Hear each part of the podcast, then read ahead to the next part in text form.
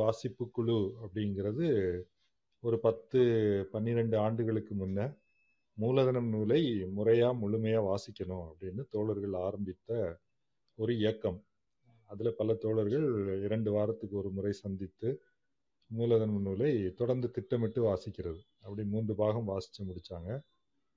கடந்த ஒரு சில ஆண்டுகளாக மூன்று நான்கு ஆண்டுகளாக வந்து இன்னும் நிறைய குழுக்கள் தமிழில் வாசிக்கிற குழுக்கள் தான் முக்கியமாக ஆங்கிலத்தில் வாசிக்கிற ஒரு குழுவும் முதல் பாகம் வாசிப்பை வந்து ஆ, கொஞ்சம் நான் பேசுகிறது கொஞ்சம் கம்மியாக கேட்குதா ஓகே சொல்லு அதாவது ஆங்கிலத்தில் வாசிக்கிற கு- ஒரு குழுவும் வந்து சனிக்கிழமை காலை எட்டுலேருந்து எ- பத்து வரைக்கும். முதல் பாகம் வாசித்து முடித்து அதுக்கு ரிவ்யூ போயிட்டுருக்கு.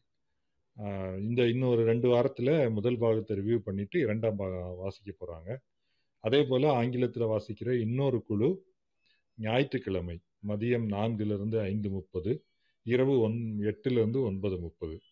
இது இப்பதான் ஆரம்பிச்சிருக்கு. முதல் அத்தியாயத்தில் மூன்றாவது பிரிவு வாசிக்க ஆரம்பிச்சிருக்கிறோம்.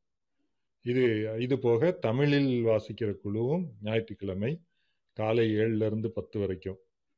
அதே போல் மாலை ஐந்து முதல் எட்டு வரைக்கும். இந்த மாலை குழு வந்து புதிதாக வாசிக்கிறவங்களுக்காக ஒரு ரீசெட் மாதிரி ஆரம்பிக்க போகுது. பதினாறாம் தேதியிலிருந்து. இதில் எல்லாம் இணையணும்னு ஆர்வம் உள்ள தோழர்கள் வந்து உங்கள் வாட்ஸ்அப் என்ன மெசேஜ் பண்ணிங்கன்னா அந்த கு- வந்து இணைச்சி விட்டுறோம். அது போக இன்னும் தமிழில் வாசிக்கக்கூடிய பல குழுக்கள். ஞாயிறு காலையில் ஆறுலேருந்து எட்டு வரைக்கும் இரண்டாம் பாகம் வாசிக்கிற குழு. மாலை ஆறு ஏழுலேருந்து பத்து வரைக்கும். முதல் பாகத்தில் இருபத்தி நாலாவது அத்தியாயம் வாசிக்கிற ஒரு குழு. இன்னும் வார நாட்களில் வா கிளப் ஹவுஸில் வாசிக்கிற குழுக்கள். இப்படி வந்து பல பேர் ஒரு நூறு நூற்றி ஐம்பது பேர் மூலதனம் வாசிப்பில் வந்து வெவ்வேறு கட்டங்களில் ஈடுபட்டிருக்கிறோம். ரொம்பவும் பயனுள்ளதாக இருக்குது நம்ம நம்ம வாழக்கூடிய இந்த உலகத்தை புரிஞ்சுக்கிறதுக்கு நடக்கக்கூடிய பல சம்பவங்கள் வந்து ஏன் அப்படி நடக்குது? இதனுடைய அடிப்படை என்னங்கிறத தெரிஞ்சுக்கிறதுக்கு இது ரொம்ப உதவியாக இருக்குது அந்த அந்த அடிப்படையில் தான் இது தொடர்ந்து நடந்துக்கிட்டு இருக்கு. இதுதான் தொடர். மூலதனம் வாசிப்பு குழு பற்றிய ஒரு அறிமுகம். தமிழ் மார்க்ஸ் பற்றியும் தொடர். கேஎல் நீங்கள் சொல்கிறீங்களா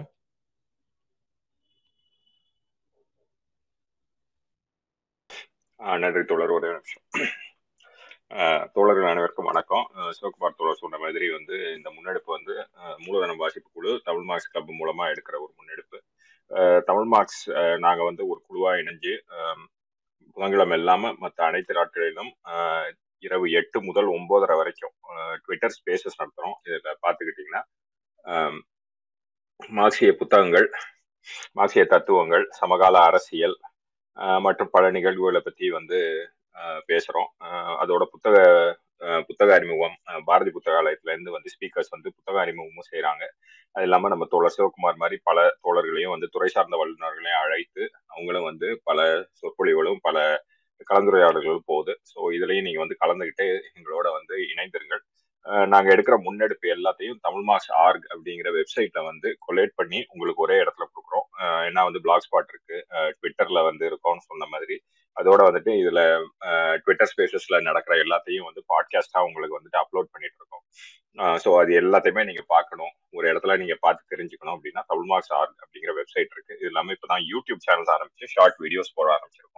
மார்க்சியம் பற்றியும் மார்க்சிய தத்துவங்கள் பற்றியும் எளிதில் மார்க்சியத்தை விளக்க விளக்கம் தர்ற மாதிரி வந்து சில கேள்வி பதில்கள் மாதிரி அந்த மாதிரி வீடியோஸ் எல்லாம் போடு போட்டுட்டு இருக்கோம் போடுறதுக்கும் வந்து பிளான்ஸ் எல்லாம் இருக்கு. ஸோ வந்து தொடர்ந்து உங்களுடைய ஆதரவு வந்து எங்களுக்கு வந்து மிக மிக முக்கியம். இன்னொன்று வந்துட்டு உங்களுடைய ஃபீட்பேக் நாங்கள் எது நல்லா செய்கிறோம் இன்னும் அதை விட முக்கியமாக எதை இன்னும் செழுமைப்படுத்திக்கணும்னு சொன்னீங்கன்னா ரொம்ப நல்லா இருக்கும். ஏன்னா வந்து நான் சொன்ன மாதிரி இது நாங்கள் வந்துட்டு வாலண்டியர்ஸ் ஒரு குழுவாக இணைஞ்சு செஞ்சுட்டு இருக்கோம் ஸோ உங்களுடைய ஃபீட்பேக் வந்துட்டு எங்களுக்கு வந்து ஒரு புதிய உத்வேகத்தை கொடுக்கும். தமிழ் மாஸ் பற்றி இதுதான் வந்து சில ஒரு ரெண்டு நிமிஷத்துல சில ஸ்மால் நோட்ஸ் மாதிரி நான் சொல்லிட்டேன். தோழர் ஆரம்பிச்சிடலாம் தோழர். ஓகே நன்றி தோழர். இந்த தலைப்பில் தோழர்கள் மூலதனம் நூல் படிச்சிருக்கிறோம் பல தோழர்கள் இல்லை தொழிற்சங்க வாழ்க்கை இந்த துறையில் வேலை செஞ்சது கம்யூனிஸ்ட் கட்சியில வேலை செஞ்ச அனுபவம் ஏன்னா இந்த கேள்வி வந்து பல இடங்களில் திரும்ப திரும்ப கேட்க கேட்கப்படுற கேள்விதான். அதை பற்றி தோழர்கள் முதல் கட்ட கருத்து சொல்கிறீங்கன்னா சொல்லுங்கள் நானும் மூலதன நூலில் படித்த விஷயங்களை நானும் பகிர்ந்துக்கிறேன். சொல்கிறதுன்னா சொல்லுங்கள் தோழர்.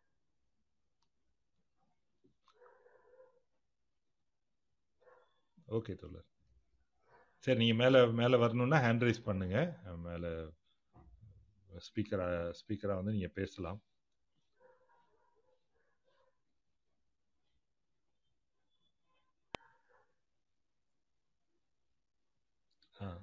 ஆ தோழர் நீங்கள் சொல்கிறீங்களா தோழர்? குமரேசன் தோழர்? தோழர் கேக்குதா? கேட்குது தோழர். பேசுங்க கேக்குதா? பேசுங்க. தோழர்களுக்கு வணக்கம். சமீபமாக இப்போ சிவகுமார் தோழர் மூலதன வாசிப்பில் நான் கொஞ்ச நாளா கலந்துக்கிட்டு இருக்கேன். எனக்கு தெரிந்த இந்த வாசிப்பு அனுபவத்தின் மூலமா நான் சொல்ல விரும்புவது நம்ம பேசுவோம் அந்த லேபர் பவர் அப்படிங்கிற அது ஒன்று வந்து ஒரு முதன்மையானது. ஒரு ஒரு மூலதனத்தை உருவாக்குவதற்கு உழைப்பு சக்தி இல்லாம ஒண்ணுமே முடியாது. அது நம்மளுக்கு சித்தாந்த சித்தாந்த ரீதியான புரிதல் வந்து இப்ப நம்ம அந்த வாசிப்புல கலந்துருக்கறதுனால இருக்கு. ஆனா இன்னைக்குமே வந்து பாத்தீங்கன்னா வெகுஜனம் வெகுஜனமா இப்ப நான் வந்து ஒரு கிராம பின்புலத்துல வரேன் எ- எங்க அப்பாலாம் வந்து கூலி வேலை பார்க்குறாரு. அப்புறம் விவசாயத்துலயும் கொஞ்சம் ஒரு குறு விவசாயி மாதிரி இருக்காங்க. நாங்கள்லாம் வந்து பார்த்தீங்கன்னா முப்பது வருஷமா எல்லாமே பண்றோம். எந்த ஒரு புதிய வந்து நாங்க என்ன சொல்றோம்னா புது சொத்தை எங்களால் உருவாக்க முடியல. உருவாக்க முடியலைங்கிறதுக்கு காரணம் வந்து ஒன்று நாங்கள் குரு விவசாயம் இருக்கிறோம் ரெண்டாவது இந்த தொழிலாளி இந்த மாதிரி நம்ம உழைப்பு சக்தி இதெல்லாம் சொல்றோம்ல இதெல்லாம் வந்து நாங்க வேலை செஞ்சு எங்களுக்கான தேவையை நிறைவேற்றி நிறைவேற்றிக்கிறதுக்கே ரொம்ப சிரமமா இருக்கு. இது வந்து ஒரு பக்கம். இப்ப நான் வந்து என்னோட குடும்பத்தை மட்டும் இல்ல எங்க எங்க எங்க- கிராமத்துல இருக்க ஒரு 600 ரேஷன் கார்டு வச்சிருக்க குடும்பத்தை சாம்பிளா வச்சுட்டு கூட இதை இந்த இதை அளவிட முடியும். இது வந்து ஒரு சமூக மாற்றத்தை கீழ்த்தட்டுல இப்படி இருக்கு. இதுக்கு அப்படியே ஆப்போசிட்டா நாம இன்னொன்னு பார்த்தோம்னா எம்என்சி இதெல்லாம் இருக்கிறாங்க நிதி மூலதனம் வருது. அவர்களோட மூலதனம்லாம் ஒவ்வொரு வருடமும் ரொம்ப பெருகிக்கிட்டே போகுது. இதெல்லாம் பெருக்கி கொடுக்கறது யாருன்னு பார்த்தா நம்மள மாதிரி அடிப்படை பாட்டாளி வர்க்க தொழிலாளர்கள் தான் இல்லாட்டினா நிலமற்ற உல விற்பதற்கு ஏதுமற்ற கூலி தொழிலாளர்கள் தான் நாம தான் அதெல்லாம் பெருக்கி தரோம் எதையுமே வந்து படைக்கணும் அப்படின்னா இன்னைக்கு இருக்கிற அந்த முதலாளித்துவ சமூக கட்டமைப்புல ஆல்ரெடி வெல்த் அதாவது செல்வம் குவியலா இருக்கிறவங்க தான் நம்மளை ஒண்ணு சேர்க்கிற இடத்துல இருக்கிறாங்க. அவங்க கார்பரேட்டாவோ வேறு வேறு வழியாவோ இருக்கிறாங்க. அவங்க தான் வந்து மேலும் மேலும் வளர்ந்துட்டு போறாங்க. அது நான் சொல்ல விரும்புறேன். இன்னொன்னு வந்து நம்ம இல்லாட்டினா இது நடக்கவும் நடக்காது. இந்த செல்வத்தை அவங்க கொடுக்குறாங்க. அது நம்ம இல்லைன்னு சொல்லல. இன்னைக்கு அவங்களால அவங்க தான் கொடுக்குறாங்க. அந்த யதார்த்தத்தை நம்ம புரிஞ்சுக்கிறோம். ஆனா உழைப்பாளர்கள் இல்லாட்டினா அது வந்து அவர்களாலேயே மதிப்பு படைக்க முடியாதுங்கிற உண்மையை அவங்க வந்து மறுத்து பேசுறாங்க. அதுவும் வந்து ஒரு யதார்த்தம் தான். அந்த யதார்த்தத்தை அவங்க மறுத்து பேசுறாங்க. அந்த புரிதலோட தான் வெகுஜன மக்கள் இருக்கிறாங்க. அதை நம்ம தொடர்ந்து வந்து பேசி புரிய வைக்கணும். குறிப்பா வந்து தொழிற்சங்கத்துல நானும் ஒரு தொழிற்சங்கத்துல வேலை செய்யறேன் எங்க எங்களுக்குள்ள நாங்க பேசிக்கிற மாதிரி இது வெகு வெகுஜன உரையாடலாவும் இது மாறணும். நன்றி தோழர். இது என்னோட முதற்கட்ட கருத்து. ம் நன்றி நன்றி தோழர். தோழர்கள் சொல்கிறீங்களா கே தோழர். ஆஹ் தோழர் ரெண்டு விஷயம் தோழர். அதாவது இப்ப நீங்க வந்து imperialism in twenty first century அது இல்லாம வந்துட்டு பிகினர்ஸ் கைட் டு கேபிட்டலிசம் இந்த மாதிரி புத்தகங்கள் மூலதனம் படிக்காத தோழர்கள்ல படிக்க ஆரம்பிச்சிருக்க தோழர்கள் வந்து இந்த புத்தகங்கள் படிச்சீங்கன்னா இப்ப இந்த இந்த தலைப்போட வந்து எப்படி வந்து நம்ம சுரண்டப்படுறோம்? இப்ப நம்ம குமரேசன் தோழர் சொன்ன மாதிரி அதாவது நம்ம கிட்ட சொல்லப்படுவது என்னவென்றால் ஒரு முதலாளி வந்து அவங்க வந்து ரிஸ்க் எடுத்து அவங்களுடைய முதலை போட்டு வந்து இது பண்றாங்க. அதனாலதான் வந்துட்டு உங்களுக்கு வந்து உங்களுடைய வாழ்வாதாரமே இருக்கு அப்படிங்கிற மாதிரி வந்து நமக்கு வந்து ஒரு கண்டெம்பரரி கீனீஷியன் எக்கனாமிக்ஸ் வந்து நமக்கு அப்படிதான் வந்து நமக்கு வந்து விளக்குது. ஆனா அப்படி கிடையாது. நமக்கு நம்ம இது வந்து எந்த ஒரு ஒரு வேல்யூ அப்படின்னு மார்க்ஸ் சொல்றது வந்து இரண்டு ஒரு- வேல்யூல ரெண்டு கம்போனன்ட் இருக்கு. வேல்யூவை படைப்பது வந்து ரெண்டு கம்போனன்ட் ஒன்று வந்து மனித உழைப்பு ரெண்டாவது வந்து ரா மெட்டீரியல்ஸ் ரா மெட்டீரியல்ஸ் வந்து இயற்கை கொடுக்குது. அந்த இய- அந்த இயற்கை கொடுக்கின்ற ரா மெட்டீரியல்ஸ் மீது நம்முடைய உழைப்பை போட்டால் தான் வந்து ஒரு வேல்யூ நீங்க வந்து ஒரு இது ஒரு களிமண்ணை எடுத்து நீங்க செங்கல் பண்ணணும்னா களிமண் அங்கேயே இருக்கும். ஆனா அந்த களிமண்ணில் யாராவது ஒருத்தர் உழைப்பை செலுத்தினால்தான் அது வந்து செங்கலாக மாற முடியும். செங்கல்னு வந்தா தான் அதுக்கு வந்து உங்களுக்கு ஒரு யூஸ் வேல்யூ வரும். அதை நீங்க வந்து சந்தைக்கு கொண்டு வந்தீங்கன்னா அது வந்து அதுக்கு ஒரு எக்ஸ்சேஞ்ச் வேல்யூ அப்பதான் அது ஒரு சரக்காகிறது அது பண்டமாகிறது. இதைத்தான் வந்துட்டு மார்க்ஸ் வந்துட்டு சர- சரக்குகளின் இதுன்னு ஃபர்ஸ்ட் சாப்டர்ல மூலதனத்தோட ஃபர்ஸ்ட் சாப்டர்ல சொல்லுவார்.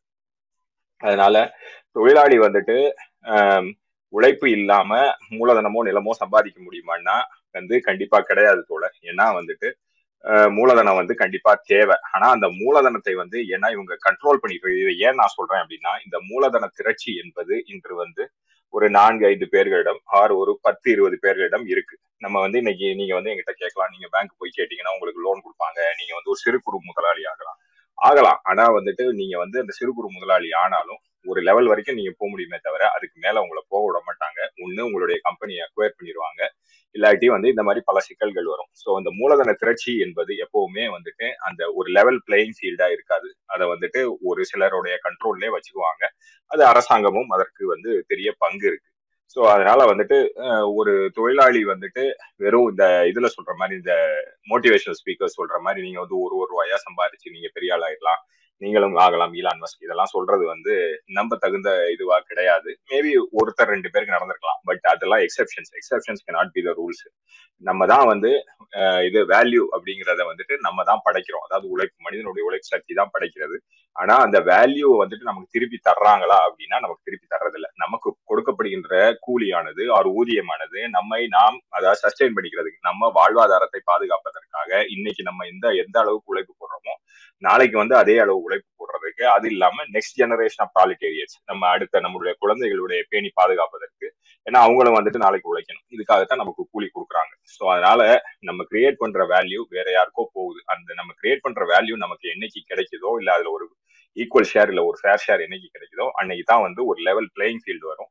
அன்னைக்கு தான் வந்துட்டு நம்மளும் வந்துட்டு நம்ம வந்து ஒரு ஒரு சமத்துவ ஒரு பொது உடைமை சமுதாயத்தை நோக்கி போக முடியும். இதுதான் என்னுடைய கருத்து தோழர். சரி தோழர். தோழர் தளபதி தோழர் எதுவும் சொல்றீங்களா? அடுத்தது சேகரன் தோழர் சொல்லிடுங்க. ஆ இல்ல தோல ஆ ஓகே தோழர். தோழர் சேகரன் தோழர் நீங்க சொல்லுங்க. வணக்கம் தோழர்களே. தோழர் இந்த தலைப்பில் எனக்கு ஒரு குழப்பம் இருக்குது அதை சரியாக சொன்னால் தான் அது அதன் பேரில் நம்ம பேச முடியும். ஒன்று அதாவது தொழிலாளி தன்னுடைய உழைப்பு இல்லாமல் அவர் மூலதனமோ நிலமோ சம்பாதிக்க முடியுமா? இது தலைப்பா? அல்லது தொழிலாளி இல்லாமல் மூலதனம் அல்லது நிலம் இவர்கள் வந்து இதை இவர் வந்து சம்பாதிக்க முடியுமா? இது தலைப்பா? இது வந்து எனக்கு இந்த குழப்பத்தை கொஞ்சம் நீக்கிருந்தேன் ரெண்டா ரெண்டாவது ரெண்டாவது சொன்னதுதான். தொழிலாளி இல்லாமல் மூலதனம் வச்சிருக்கிற முதலாளியோ நிலம் வச்சிருக்கிற நில உடைமையாளரோ சம்பாதிக்க முடியுமா?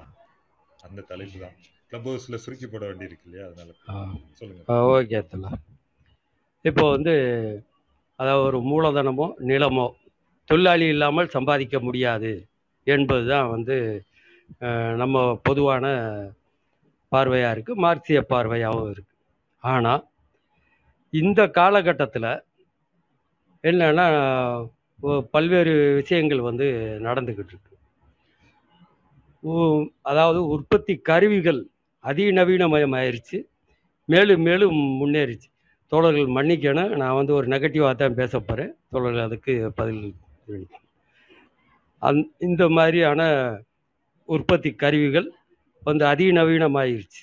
இப்போ மார்க்ஸ் ஒரு இடத்துல என்ன சொல்கிறாருன்னா அதாவது கருவியின் உற்பத்தி திறனுடன் ஒப்பிடுமிடத்து எந்திர சாதனத்தின் உற்பத்தி திறன் எவ்வளவு அதிகமோ கருவியின் இலவச பணியுடன் ஒப்பிடுமிடத்து எந்திரத்தின் இல இல எந்திரத்தின் இலவச பணியின் அளவும் அவ்வளவு அதிகம். ரைட் நவீன தொழில்துறையில்தான் மனிதன் தன் கடந்த கால உழைப்பின் உற்பத்தி பொருளை இயற்கை சக்திகளைப் போல இலவசமாக பெருவிதத்தில் வேலை செய்ய வைப்பதில் முன் முதன் முதலாக வெற்றி கண்டான். அப்போ கிட்டத்தட்ட அவர் இது இங்கே என்ன சொல்கிறாரு அப்படின்னு நான் புரிஞ்ச வரைக்கும் ஒரு நவீன தொழில் கருவிகள் உற்பத்தி சாதனங்கள் வந்து இயற்கையைப் போலவே ஒரு பெருவிதத்தில் அதிகமாக மனிதனோட கிட்டத்தட்ட உழைப்பு இல்லாமல் அதை வந்து ஒரு உற்பத்தியை செய்ய முடியும் என்ற அளவுக்கு அது வளர்ந்து இருக்கிறது என்று தோழர் வந்து நூறு வருடங்களுக்கு முன்பாகவே சொல்லியிருக்கார். அப்போ இப்போ அது எந்த அளவுக்கு வளர்ந்துருக்கும் என்பதும் தோழர்கள் வந்து நமது கற்பனைக்கு விட்டுக்கிறேன். ரெண்டு ஒரு நிதி மூலதனம் வந்து தொழிலாளி இல்லாமல் அது சம்பாதிக்க முடியுதா இல்லையா? ஒன்று ரெண்டு ஊக வணிகம் வந்து எந்த தொழிலாளியை வைத்து சம்பாதிக்கிறது? ரெண்டு அடுத்தாற் போல் இந்த மோசடிக்காரர்கள் என்று ஒரு குரூப் இருக்குது அவர்கள் வந்து மூலதனமே மூத மூலதனம் கூட கிடையாது தொழிலாளியும் கிடையாது. ஆனாலும் சம்பாதிக்கிறாங்க. இது ஊக பேக வணிகத்திலையும் நடக்குது. இந்த அடிப்படையில் இருக்குது இதுக்கெல்லாம் நம்ம வந்து எப்படி தொழிலாளி தொழிலாளி தான் காரணம்னு நம்ம எப்படி சொல்ல முடியும்? இதற்கான பதில்களை எதிர்பார்க்குறேங்க சிறப்பு தோழர். இதுதான் இதுதான் மையமான விஷயம்னு நினைக்கிறேன். இந்த முதல்ல அடிப்படையாக நம்ம மூலதனம் நூல்ல இருந்து பேசலாம். அதுக்கு முன்ன கேஎல் தோழர் சொன்ன விஷயம். அதாவது மார்க்ஸ் இதை பத்தி சொல்றாரு. ஜெர்மனுடைய கம்யூனிஸ்ட் கட்சி திட்டத்துல எல்லா செல்வத்துக்கும் உழைப்பே தோற்றுவாய் அப்படின்னு எழுதியிருக்காங்க. மார்க்ஸ் என்ன சொல்றாருன்னா எல்லா செல்வத்துக்கும் உழைப்பு தோற்றுவாய் இல்லை. உழைப்பை போல இயற்கையும் ஒரு தோற்றுவாய் தான் பயன் மதிப்புகளுக்கு. அப்போ உழைப்பும் கூட என்ன ஒரு இயற்கை சக்தியுடைய வெளிப்பாடு தான். இப்போ இங்க என்ன சொல்லணும்? இப்போ இந்த முதலாளித்துவ அர்த்தத்துல இதை சொல்லும்போது மனிதர்கள் சொல்லுங்க தோல அவரு நான் மியூட் போடுறேன். ஆ ஓகே தோழர் அப்போ வெறும் உழைப்பு வந்து எதையும் படைக்க முடியாது. இப்போ இதுல என்ன இருக்குதுன்னா யார் வந்து நிலத்தையும் எந்திரங்களையும் இந்த உழைப்பை செலுத்துவதற்கு தேவையான மற்ற சாதனங்கள் கருவிகள் கச்சா பொருட்கள்லாம் யாருக்கு கட்டுப்பாட்டில் இருக்குதோ அவங்க இந்த இந்த உழைப்பையும் கட்டுப்படுத்துவாங்க. இப்படி ஒரு யதார்த்தம் வந்து இருக்கு. அதை அவர் வலியுறுத்தி சொல்றார். நீங்க உழைப்பு தான் எல்லாவற்றுக்கும் தோற்றுவாய் அப்படின்னு சொன்னா அப்போ ஒரு முதலாளி வந்து இவ்வளவு செல்வம் குவிச்சிருக்காரே அப்படின்னா அவர் கஷ்டப்பட்டு உழைத்து குவித்திருக்கிறார் அப்படிங்கிற பொருள் வந்து அதுக்குள்ள அடங்கி இருக்கு அதே போலதான் நிலம். ஒருத்தர் வந்து நிறைய நிலம் குவிச்சு வச்சிருக்காரு நில உடைமையாளர். அல்லது இன்னைக்கு நவீன அர்த்தத்தில் ரியல் எஸ்டேட்டில் நிறைய நிலத்தை வளைச்சி போட்டிருக்காரு. அப்படின்னாலும் அவர் நிறைய சம்பாதிக்கிறார். அப்போ அவருடைய செல்வத்தின் தோற்றுவாய் உழைப்பு அப்படின்னு சொன்னோன்னா அதுவும் வந்து ஒரு தவறான பொருளை தருது. சமூகத்தில் இல்லாத யதார்த்தத்தை வந்து சொல்கிற மாதிரி இருக்கு. யதார்த்தத்தில் இல்லாததை. அப்போ இந்த உழைப்பும் இயற்கை இயற்கையில் மனிதர்கள் அல்லாத இயற்கையும் சேர்ந்து தான் எல்லா செல்வங்களும் உற்பத்தி ஆகுது இது வந்து ஒரு அடிப்படை. இப்போ மேலே நம்ம சொன்ன தலைப்பு படி பார்த்தோம் அப்படின்னா ஒரு தொழிலாளி இல்லாமல் முதலாளி வந்து சம்பாதிக்க முடியுமா? அல்லது ஒரு உற்பத்தி இல்லாமல் நிலம் சம்பாதிக்க முடியுமா? முதல் மேற்பார்வையில் பார்க்கும்போது சேகரன் தோலை சொன்ன மாதிரி ஒரு பல பல முதலாளிகள் அப்படி இருக்காங்க. வாரன் பஃபெட்டுக்கு வந்து எந்த தொழிலாளி உழைச்சி கொடுக்குறாரு? அவர் ஷேர் மார்க்கெட்டில் போடுறாரு சம்பாதிக்கிறார்.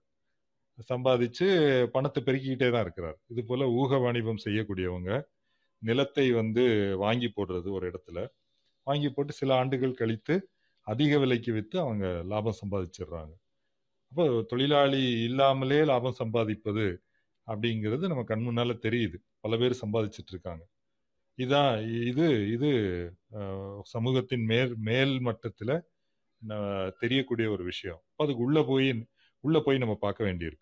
இப்போ ரெண்டு மூணு விஷயங்கள் யாரோ ஏதோ மெசேஜ் சொல்றாங்க. மைக் பக்கத்துல வச்சுக்கணும். ஓகே தோழர். என் மைக் எதுவும் பிரச்சனையா? எனக்கு நல்லா தான் சரி கேக்குது தோழர்.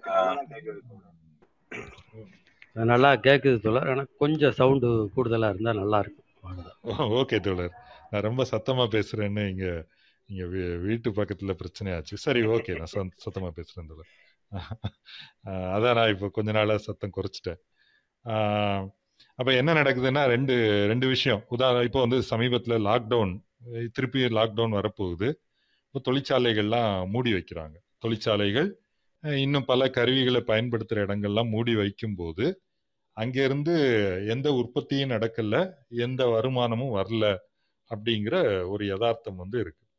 இப்போ இதுக்கு இது வந்து மார்க்ஸ் ஒரு ஆயிரத்தி எண்ணூற்றி அறுபதுகளில் இது மாதிரி ஒரு தொழிற்சாலையை மூடி வைக்கும்போது ஒரு ஃபேக்டரி ஓனர் என்ன சொல்றாரு? ஒரு எண்ணூறு பேரை வேலைக்கு வச்சு நூத்தி ஐம்பது பேல் கிழக்கு இந்திய பஞ்சை வந்து நூலா நூக்கிற பஞ்சாலை அதிபர் ஒருத்தர் சொல்றாரு. இந்த வருஷத்துக்கு அந்த ஃபேக்டரியை மூடி வைக்கிறதுக்கே அவருக்கு செலவு வந்து ஆறாயிரம் பவுண்டு செலவாகுது. ஒன்று வந்து வாடகை கட்டணங்கள் வரிகள் காப்பீடு இதெல்லாம் செலுத்த வேண்டியிருக்கு. அப்புறம் சம்பளம் கொடுக்கணும். மேனேஜர் அக்கௌண்டன்ட் என்ஜினியருக்கெல்லாம் சம்பளம் கொடுக்கணும். அதெல்லாம் விட்டுடுவோம். அதெல்லாம் நம்ம இந்த இந்த பொருட்களை பராமரிப்பதற்கான செலவுல வரல. கூடுதலாக என்ன ஆகுதுன்னா அப்பப்போ அந்த ஃபேக்ட்ரியை வந்து வெப்பமூட்டணும் அது குளிர் பகுதியாக இருக்கிறதுனால என்ஜினை வந்து ஆன் பண்ணி ஓடி ஓட விடணும். அதுக்கு நிலக்கரிக்கு நூற்றம்பது பவுண்ட் ஆகுது.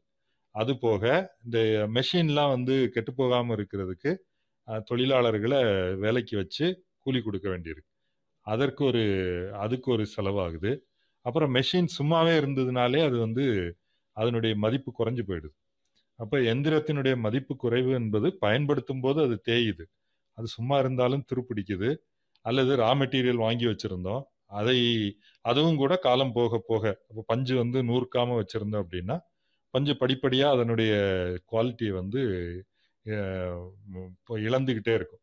அப்போ இது அதாவது த- இந்த இந்த இயற்கை வந்து தங்களுடைய வேலைகளை வந்து அஹ், நிறுத்துறதில்லை அப்படின்னு அவர் சொல்கிறார் அப்போ இப்படி வந்து வருஷத்துக்கு ஆயிரத்தி இருநூறு பவுண்டு நான் செலவிடுறேன் அப்படின்னு சொல்கிற யதார்த்தம் வந்து இருக்குது நீங்கள் நான் ஏற்கனவே சொன்ன மாதிரி இயற்கையில் கிடைக்கக்கூடிய பொருட்கள் உற்பத்தி சாதனங்கள் இது எல்லாவற்றையும் மூலதனம் வந்து வாங்கி தன்னுடைய கட்டுப்பாட்டில் வச்சிருக்குது.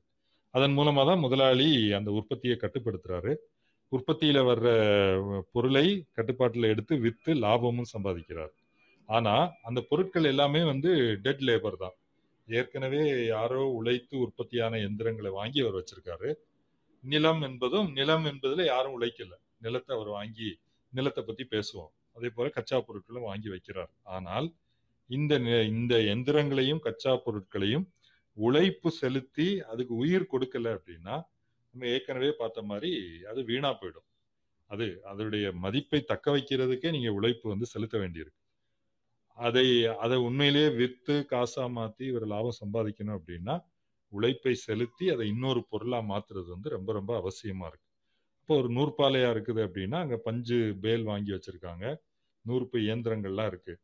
அப்ப அதுல தொழிலாளர்கள் வந்து அந்த இயந்திரங்களை இயக்க ஆரம்பி ஆரம்பித்த பிறகுதான் இந்த பருத்தி வந்து நூலா மாறும். நூலா மாறி அவர் சந்தையில வித்து அந்த அந்த பணத்தை வச்சு அவர் வந்து லாபம் சம்பாதிக்கிறார். அப்போ ஒரு சம்பாத்தியம் அப்படின்னா மூலதனம் சம்பாதிப்பதற்கான அடிப்படை இந்த உயிருள்ள உழைப்பு முதல் விஷயம் நேரடியாக பார்க்கும்போது. அதுவும் இல்லாமல் அவர் எந்திரம் வாங்கணும் அப்படின்னா இப்போ எல்லா முதலாளியுமே நாங்கள் வந்து ஷேர் மார்க்கெட்டில் பணம் போட்டு சம்பாதிச்சுக்கிறோம் அப்படின்னு சொல்லிட்டாங்க அப்படின்னா யார் வந்து டிவிடன் கொடுக்க போகிறாங்க அந்த ஷேருக்கு எங்கேருந்து வருமானம் வரும்? இப்போ யாரோ ஒருத்தர் இல்லை பெரிய பல முதலாளிகள் உற்பத்தியில் ஈடுபடுறதுனால தான் அந்த ஷேர் மார்க்கெட்டில் வந்து அவங்க ஷேர் வருது. அந்த அது அந்த உற்பத்தி நிறுவனங்களுடைய ஷேர் மட்டும் வர்றதில்ல. வியாப வியாபாரம் பண்ணக்கூடிய நிறுவனங்களுடைய ஷேர் வருது. இப்போ வணிகம் பண்ணணும்னா என்ன? நீங்கள் உற்பத்தி பொருளை வாங்கி விற்கணும் அதிலிருந்து லாபம் சம்பாதிக்கலாம். அதுவுக்கும் அடிப்படை வந்து உற்பத்தியில இருந்தால் வரணும். மூணாவதாக என்ன இருக்குது இந்த மாதிரி வங்கிகள் இந்த நிதி நிறுவனங்களுடைய ஷேரும் வந்து மார்க்கெட்டில் வரதான் செய்யுது. வங்கிக்கு வருமானம் எங்கேருந்து வரணும்? வங்கியுடைய வருமானம் ஒன்று உற்பத்தியிலிருந்து வரணும். அல்லது அந்த உற்பத்தி பொருளை வாங்கி வியாபாரம் பண்ணக்கூடியவங்கள்ட்ட இருந்து வரணும். எப்படி பார்த்தாலும் பொருள் உற்பத்தி இல்லாமல் ஷேர் மார்க்கெட்டில் ஒருத்தர் சம்பாதிக்க முடியாது. இப்போ ஷேர் மார்க்கெட்டில் வாங்கி விற்கிறாரு அவர் வந்து அதிக குறைந்த விலைக்கு வாங்கி அதிக விலைக்கு விற்பதன் மூலமாக ஷேர் சம்பாதிக்கிறார் அப்படின்னா ஒருத்தருடைய லாபம் இன்னொருத்தருடைய நஷ்டமாக போயிடுச்சு.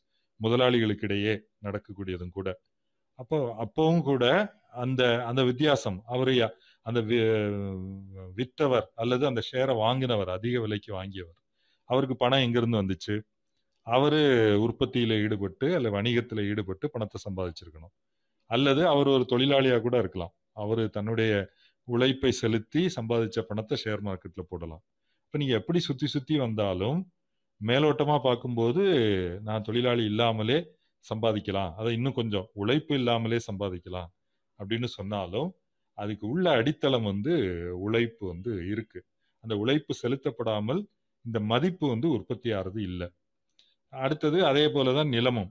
நில இப்ப நிலத்தை பத்தி சுருக்கமாக பார்த்துடுவோம் இப்போ நிலத்துக்கு விலை வந்து ஒருத்தர் வாங்கி வச்சுட்டு அதிக விலைக்கு விற்று லாபம் சம்பாதிக்கிறார். எப்படி வந்து நிலத்தினுடைய விலை அதிகமாகுது? நீங்கள் எங்கேயோ ஒரு காட்டில் யாரும் இல்லாத ஒரு ஊரில் நிலத்தை வாங்கி வச்சுட்டு இருந்தா அது நிலம் நிலமாக தான் இருக்கும். நிலத்துக்கு விலை எப்போ அதிகமாகுதுன்னா அந்த பகுதி வந்து வளர்ச்சி அடையணும். சுற்றி வந்து ஒரு ரோடு போட்டாங்க ரயில்வே போட்டாங்க இல்லை ஒரு ஒரு தொழிற்சாலை அந்த பகுதியில் வருது இல்லை ஒரு ஐடி கம்பெனி வருது. அப்போ உற்பத்தி நிகழ்முறை அதாவது உழைப்பு செலுத்தக்கூடிய ஏதோ ஒன்று நடக்க போகிறத வச்சு இந்த நிலத்துக்கு வந்து விலை ஏறுது. ஏன் விலை ஏறுது? ஏன்னா இது அதிக விலை கொடுத்து வாங்குறதுக்கு யாரோ தயாராக இருக்கிறாங்க. வாங்கி அதில் வீடு கட்டுவாங்க. இல்லை அதில் வந்து ஒரு தொழிற்சாலை போட போகிறாங்க இல்லை கடை வைக்க போகிறாங்க அந்த அடிப்படையில் நிலத்தின் விலை அதிகமாகுது. அப்போ இந்த இந்த முதலாளித்துவ உற்பத்தி முறை அப்படிங்கிறத மொத்தமாக பார்க்கும்போது எந்த ஒரு வருமானமும் அது மூலதனத்தை மூலதனம்னு நம்ம புரிஞ்சுக்கிட்டு இருக்கிற அதை இன்வெஸ்ட் பண்ணி வர்ற வருமானமாக இருக்கட்டும் நிலத்திலிருந்து வரக்கூடிய வருமானமாக இருக்கட்டும் இது எல்லாமே உழைப்பு நிகழ்முறை உழைப்பு ப்ராசஸ் அதாவது இந்த லேபர் ப்ராசஸ்ல இருந்து தான் அது வர முடியும். அப்போ இந்த லேபர் ப்ராசஸ் வந்து தொழிலாளி மட்டும்தான் உழைக்கிறாரா அப்படின்னா இல்லை. முதலாளித்துவம் அல்லாத துறைகள்லையும் உழைப்பு நடக்குது. உதாரணமாக ஒரு விவசாயி வந்து சொந்த நிலத்தில் உழைப்பு செலுத்துகிறார் அவர் நம்ம தொழிலாளின்னு சொல்கிறது இல்லை ஆனால் அவர் ஒரு உழைப்பாளி தான். அவர் ஒர்க்கர் ஒரு கூலி உழைப்பாளியாக இல்லைன்னா கூட அவர் ஒரு உழைப்பாளியாக இருக்கிறார். ஒரு வியாபாரி அவர்கிட்ட இருந்து வாங்கி விற்பதன் மூலமாக சம்பாதிக்கலாம்.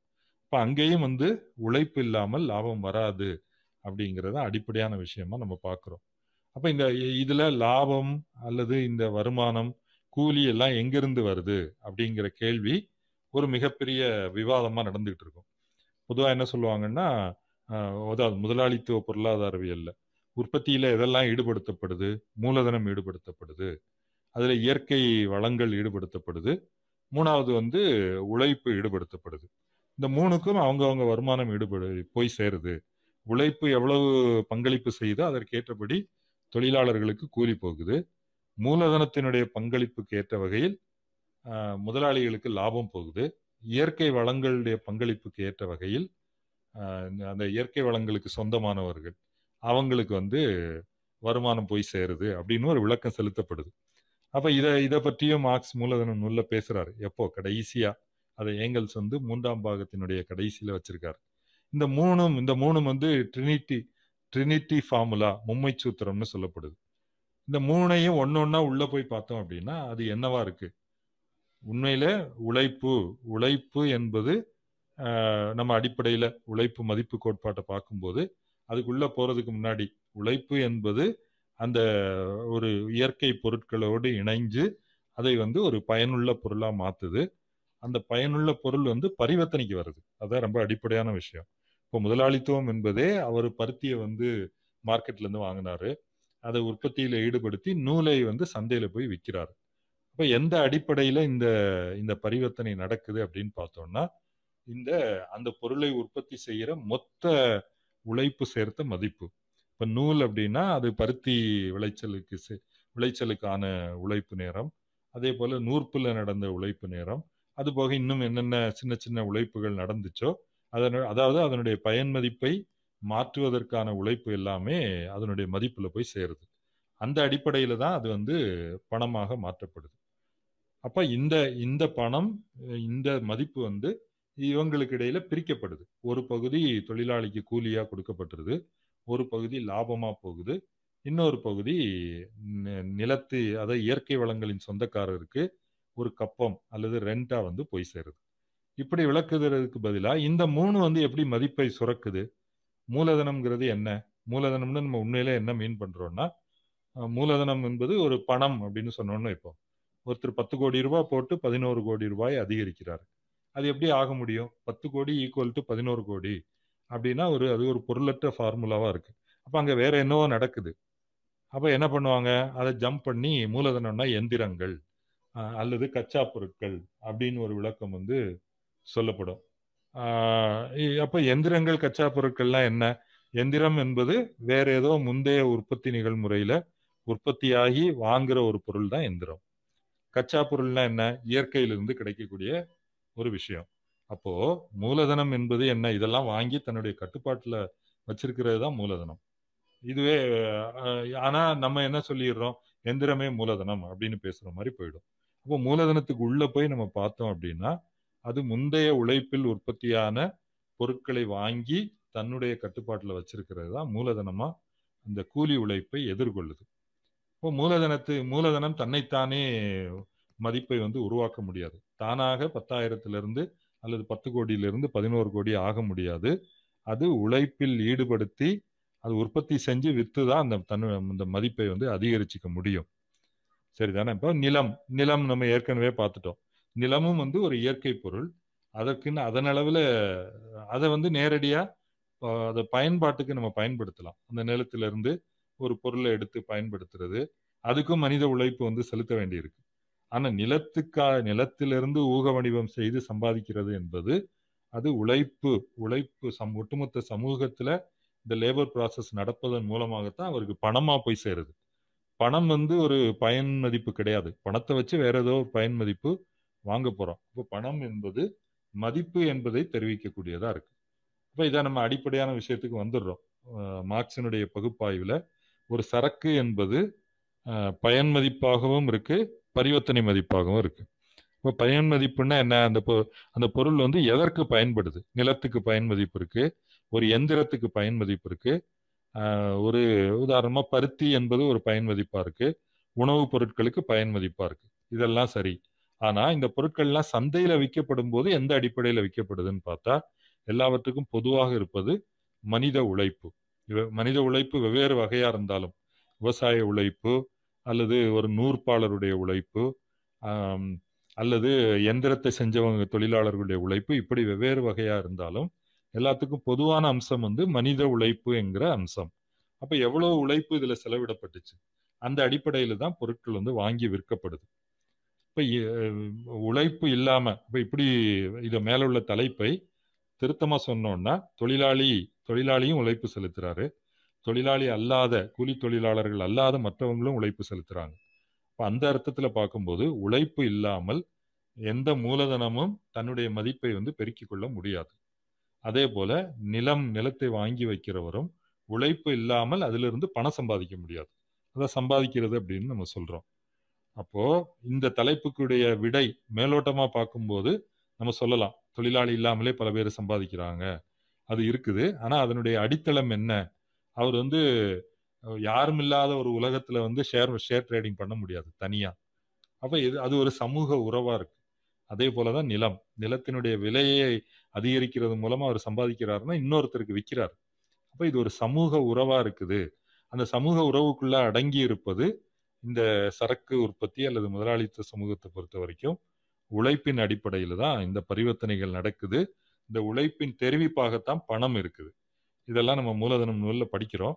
நான் முதல் கட்டமாக இதில் நிறுத்திக்கிறேன். இதில் தோழர்கள் கூடுதலாக கருத்துக்கள் கேள்விகள் இருந்தால் சொல்லுங்க. நம்ம மேலும் பேசலாம் தோழர். இல்லைன்னா நம்ம மூலதனம் நூலில் சொல்றதையும் விரிவாக நம்ம நம்ம வந்து பேசலாம் தோழர். நன்றி.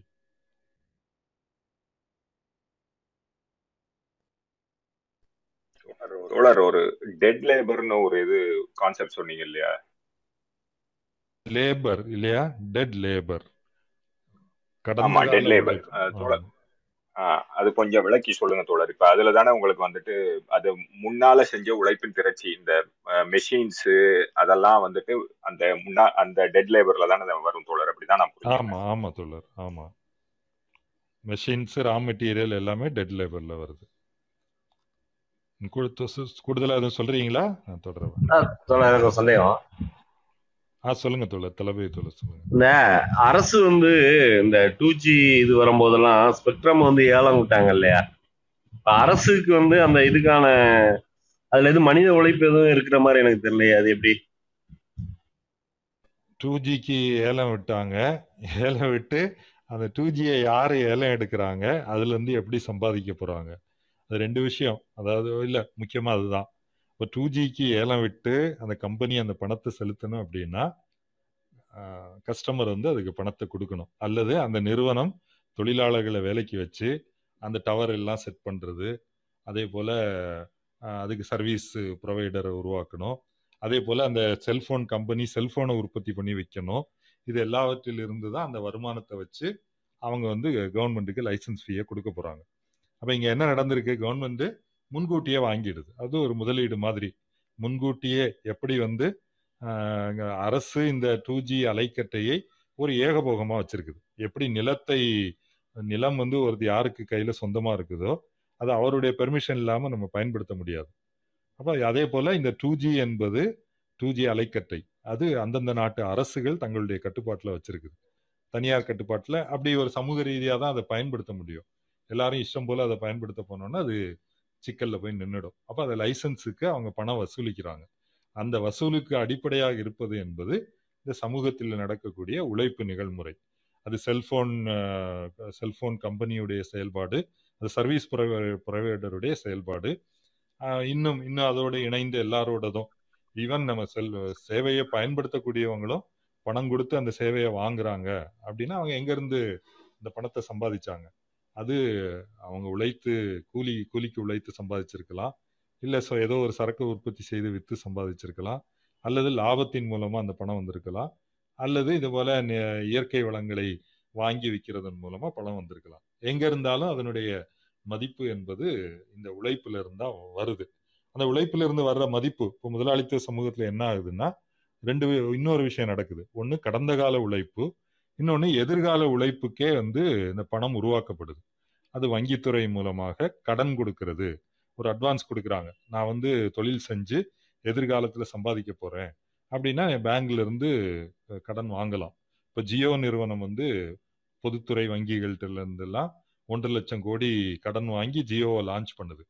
எந்த அடிப்படையில் கடனை கொடுக்குறாங்க? கடனை அதை அந்த கடனுடைய ஒரு பகுதி நிச்சயமாக அதாவது முந்தைய உற்பத்தியிலிருந்து வந்த பணத்தினுடைய டெபாசிட்ல இருந்து கொடுக்கிறது. இன்னொரு பகுதி வங்கியே வந்து மணியை கிரியேட் பண்ணுது. அது என்ன எந்த அடிப்படை அப்படின்னா எதிர்காலத்துல இவங்க சேவையை உற்பத்தி செய்து விற்று சம்பாதிக்க போறாங்க. அதுல இருந்து கடனை அடைப்பாங்க அப்படிங்கிறது. இப்போ இந்த இந்த ரெண்டு பக்கமும் இருக்கு. இந்த உழைப்பினுடைய எதிர்கால உழைப்பின் அடிப்படையில் வந்து கடன் கொடுக்கப்படுது. அரசினுடைய கடன்கள் எல்லாமே அதுதான். அரசு வந்து இந்திய அரசு கடன் பத்திரத்தை வெளியிடுது. கடனை வாங்குது அப்படின்னா அது எந்த எப்ப எதை வச்சு கொடுக்க போகுது? எதிர்காலத்துல வரி வசூலிச்சு கடனை கொடுக்க போகுது. அந்த வரி வசூல் என்பது தொழிலாளர்கள்ட்ட இருந்து வசூலிக்கணும் அல்லது முதலாளிகள்ட்ட இருந்து வசூலிக்கணும் அல்லது சொந்தமா தொழில் செய்யக்கூடியவங்கள்ட்ட இருந்து வாசிக்கணும் வசூலிக்கணும். எப்படின்னாலும் அது அந்த உழைப்பில் இருந்து உருவான மதிப்பு தான் அந்த அந்த வரி விதிப்புக்கான அடிப்படையா இருக்கும்.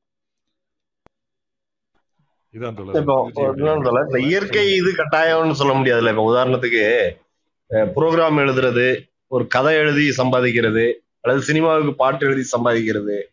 இந்த மாதிரி இதுல இயற்கைக்கு ஒரு ரோல் இல்ல இல்ல எப்படி? ஓகே மார்க் சொல்றாருன்னா பொருள் முதல்வாதத்துல.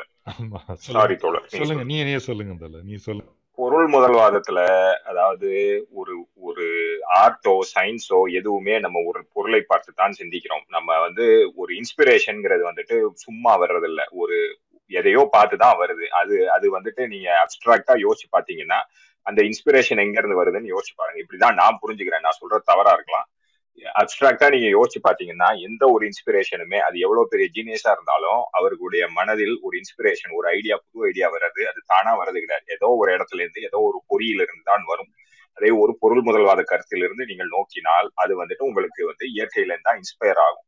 இப்படிதான் வந்து அது பிக் பேங் தியரியா இருக்கட்டும் அது எப்படி வேணாலும் இருக்கட்டும் உங்களுக்கு வந்துட்டு அதை வந்து நீங்க அப்ட்ராக்டா யோசிச்சீங்கன்னா அப்படிதான் வந்து யாரா இருந்தாலுமே யோசிச்சிருப்பாங்க. சோ இதை வந்து நான் அப்படி பாக்குறேன் ரெண்டாவது வந்து நீங்க அலைக்கற்றையை கேட்ட பொழுது அலைக்கற்றை வந்து அது வந்து காத்துல வந்து உங்களுக்கு ஸ்பெக்ட்ரம் வந்து இது விடுறாங்க. சோ வந்து அது ரேடியோ வேவ்ஸ் அது ஒரு இயற்கை. ஆனா அந்த டூ ஜி டெக்னாலஜி இது பண்றதுக்கு தோழர் சொல்ற மாதிரி வந்து அந்த டெக்னாலஜிக்கு என்னென்ன தேவை அதுக்கு அதுக்கு வந்துட்டு ஹார்ட்வேர் சாஃப்ட்வேர் அதெல்லாம் இருக்கு. அதுல எல்லாம் மனித உழைப்பு இருக்கு. அந்த மனித உழைப்பு இல்லாம அதாவது டூ ஜி ஸ்பெக்ட்ரம் உள்ள போனா வந்துட்டு உங்களுக்கு இது இருக்கும். தனித்தனியா பிரிச்சிருப்பாங்க. ரேடியோ ஸ்டேஷன்ஸ் மாதிரி பிரிச்சிருப்பாங்க. நீங்க எந்த இதுல பேசுறீங்க சேனல்ல பேசுறீங்க அப்படின்னு. அதுக்கெல்லாம் வந்து டெக்னாலஜி இருக்கு. அதுக்கும் மனித உழைப்பு போயிருக்கும்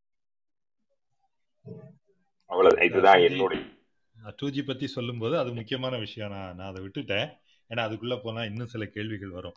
அது முக்கியமான விஷயம். இந்த டூ ஜி அலைக்கற்றையை பயன்படுத்துவதே ஒரு தொழில்நுட்ப வளர்ச்சியின் மூலமா ஆமா. தான் வந்திருக்கு கரெக்ட் தான் தோழர்.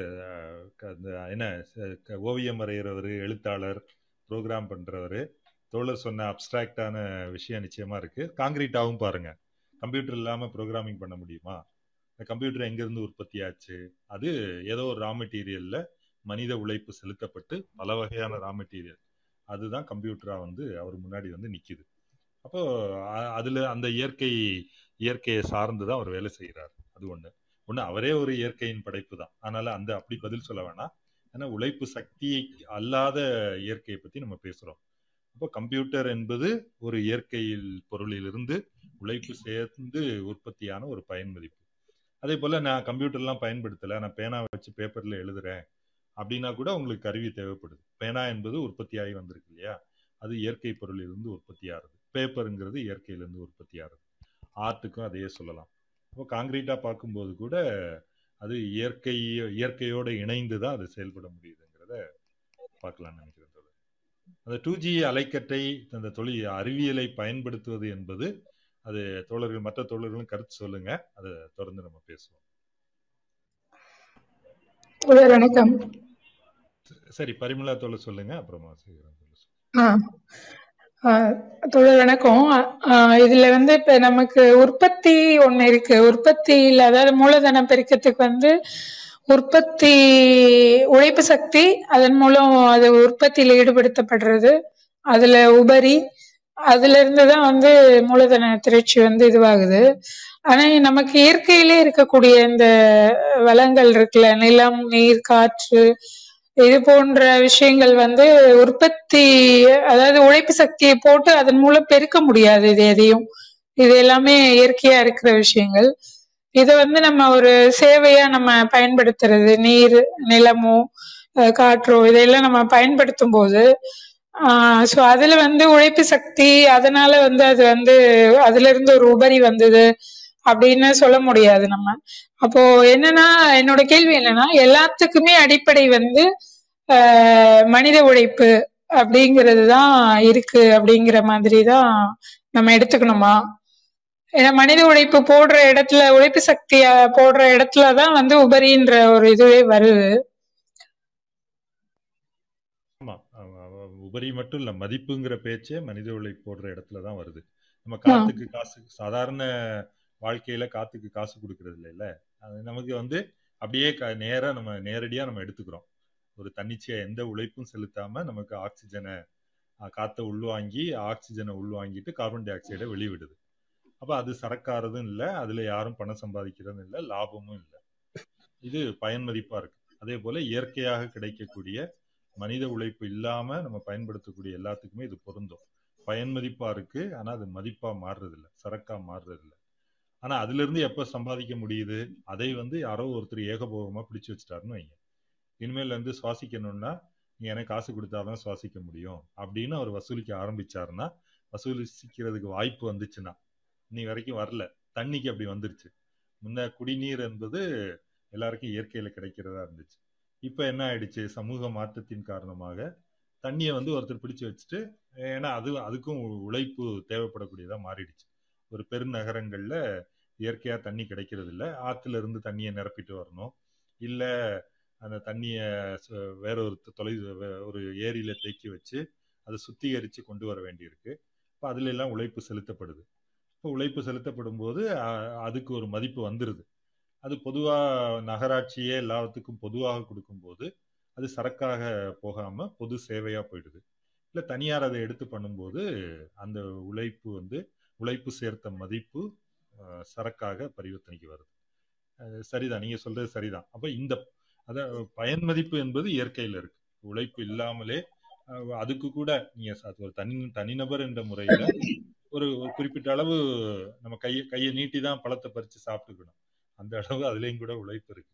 ஆனா நம்ம இங்க பேசுற அர்த்தத்துல உழைப்பு என்பது மதிப்பை படைக்குது அப்படின்னா பரிவர்த்தனைக்கு போறது அதன் மூலமாக பணம் பணமாக மாறுவது அது உன் கையில மதிப்பை கொண்டு வருவது என்பது உழைப்பிலிருந்து மட்டும்தான் நடக்குது.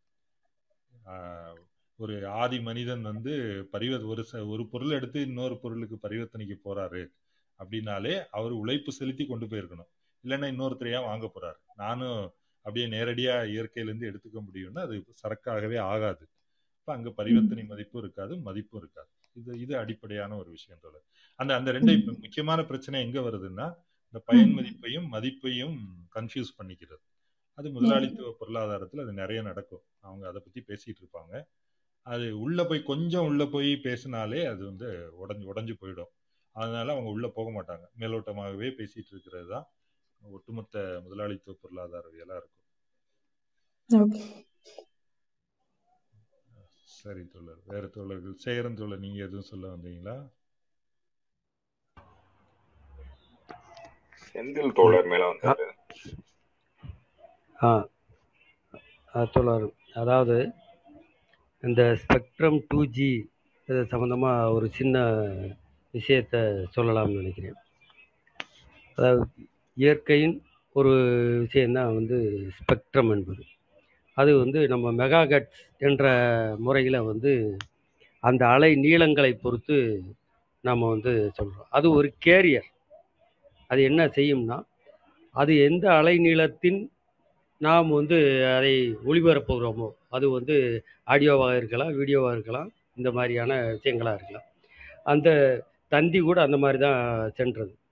அந்த அலை அந்த அலைநீளத்தை அது குறிப்பிட்ட தூரம் வரைக்கும் போகும் அதுக்கப்புறம் அது வந்து போய் சேராது. இப்படிப்பட்ட ஒரு சூழலில் ஸ்பெக்ட்ரம் என்று சொல்லப்படுது.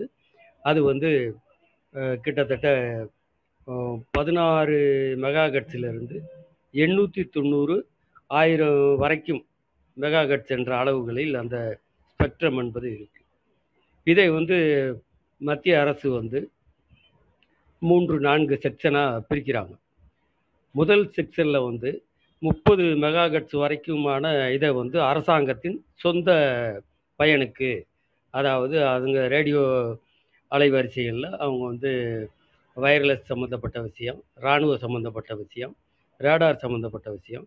இது இதுகளுக்காக அரசாங்கம் தன்னுடைய சொந்த உபயோகத்துக்காக அதை பயன்படுத்துகிறது.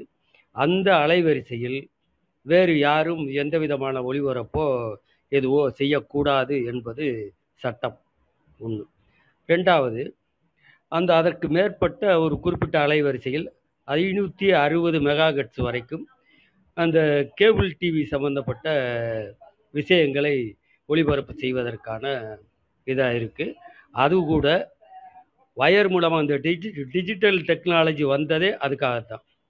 வயர் மூலமாகத்தான் கொடுக்க வேண்டுமே ஒழிய ஓப்பனில் கொடுக்கக்கூடாது ஏன்னா ஓப்பனில் வந்து அதை ஏலம் போட்டு இந்த டெலிஃபோன் நிறுவனங்களுக்கும் அவர்களுடைய டேட்டா அனுப்புவதற்கான ரேடியோ ரேடியோ வேவ்ஸ் அனுப்புவதற்கான விஷயங்களாக அவங்களுக்கு அதை வந்து ஏலம் போட்டிருக்காங்க. இந்த மெகா கட்ஸ்லேருந்து இந்த மெகா கட்ஸ் வரைக்கும் என்று அதை அளவீடு செய்து அதை வந்து ஏலம் போட்டிருக்காங்க. அதைத்தான் எடுத்திருக்காங்க. அந்த குறிப்பிட்ட மெகா கட்ஸில் இவங்க வந்து two G technology four T four G technology five G technology என்று புதிய தொழில்நுட்பங்களை அவர்கள் வந்து பயன்படுத்தி அதன் மூலமாக கம்யூனிகேஷன் என்பதை செய்கிறார்கள். இதுதான் வந்து இதில் உள்ள விஷயம். இது என்ன என்னன்னா ஒரு நீரும் நிலமும் காற்றும் போலவே இந்த ஸ்பெக்ட்ரம் என்பதும் இயற்கையின் விஷயமாகத்தான் இருக்கிறது. அதை வந்து அந்த அலை வ- அலை நீளத்தில் இவர்கள் கண்டென்ட் தயார் செய்து அனுப்புவது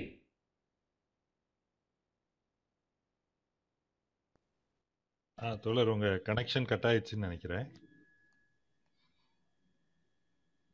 ஆ, தோழர் பேசுறது கேக்குதா? எனக்கு தான் கட் ஆயிடுச்சா?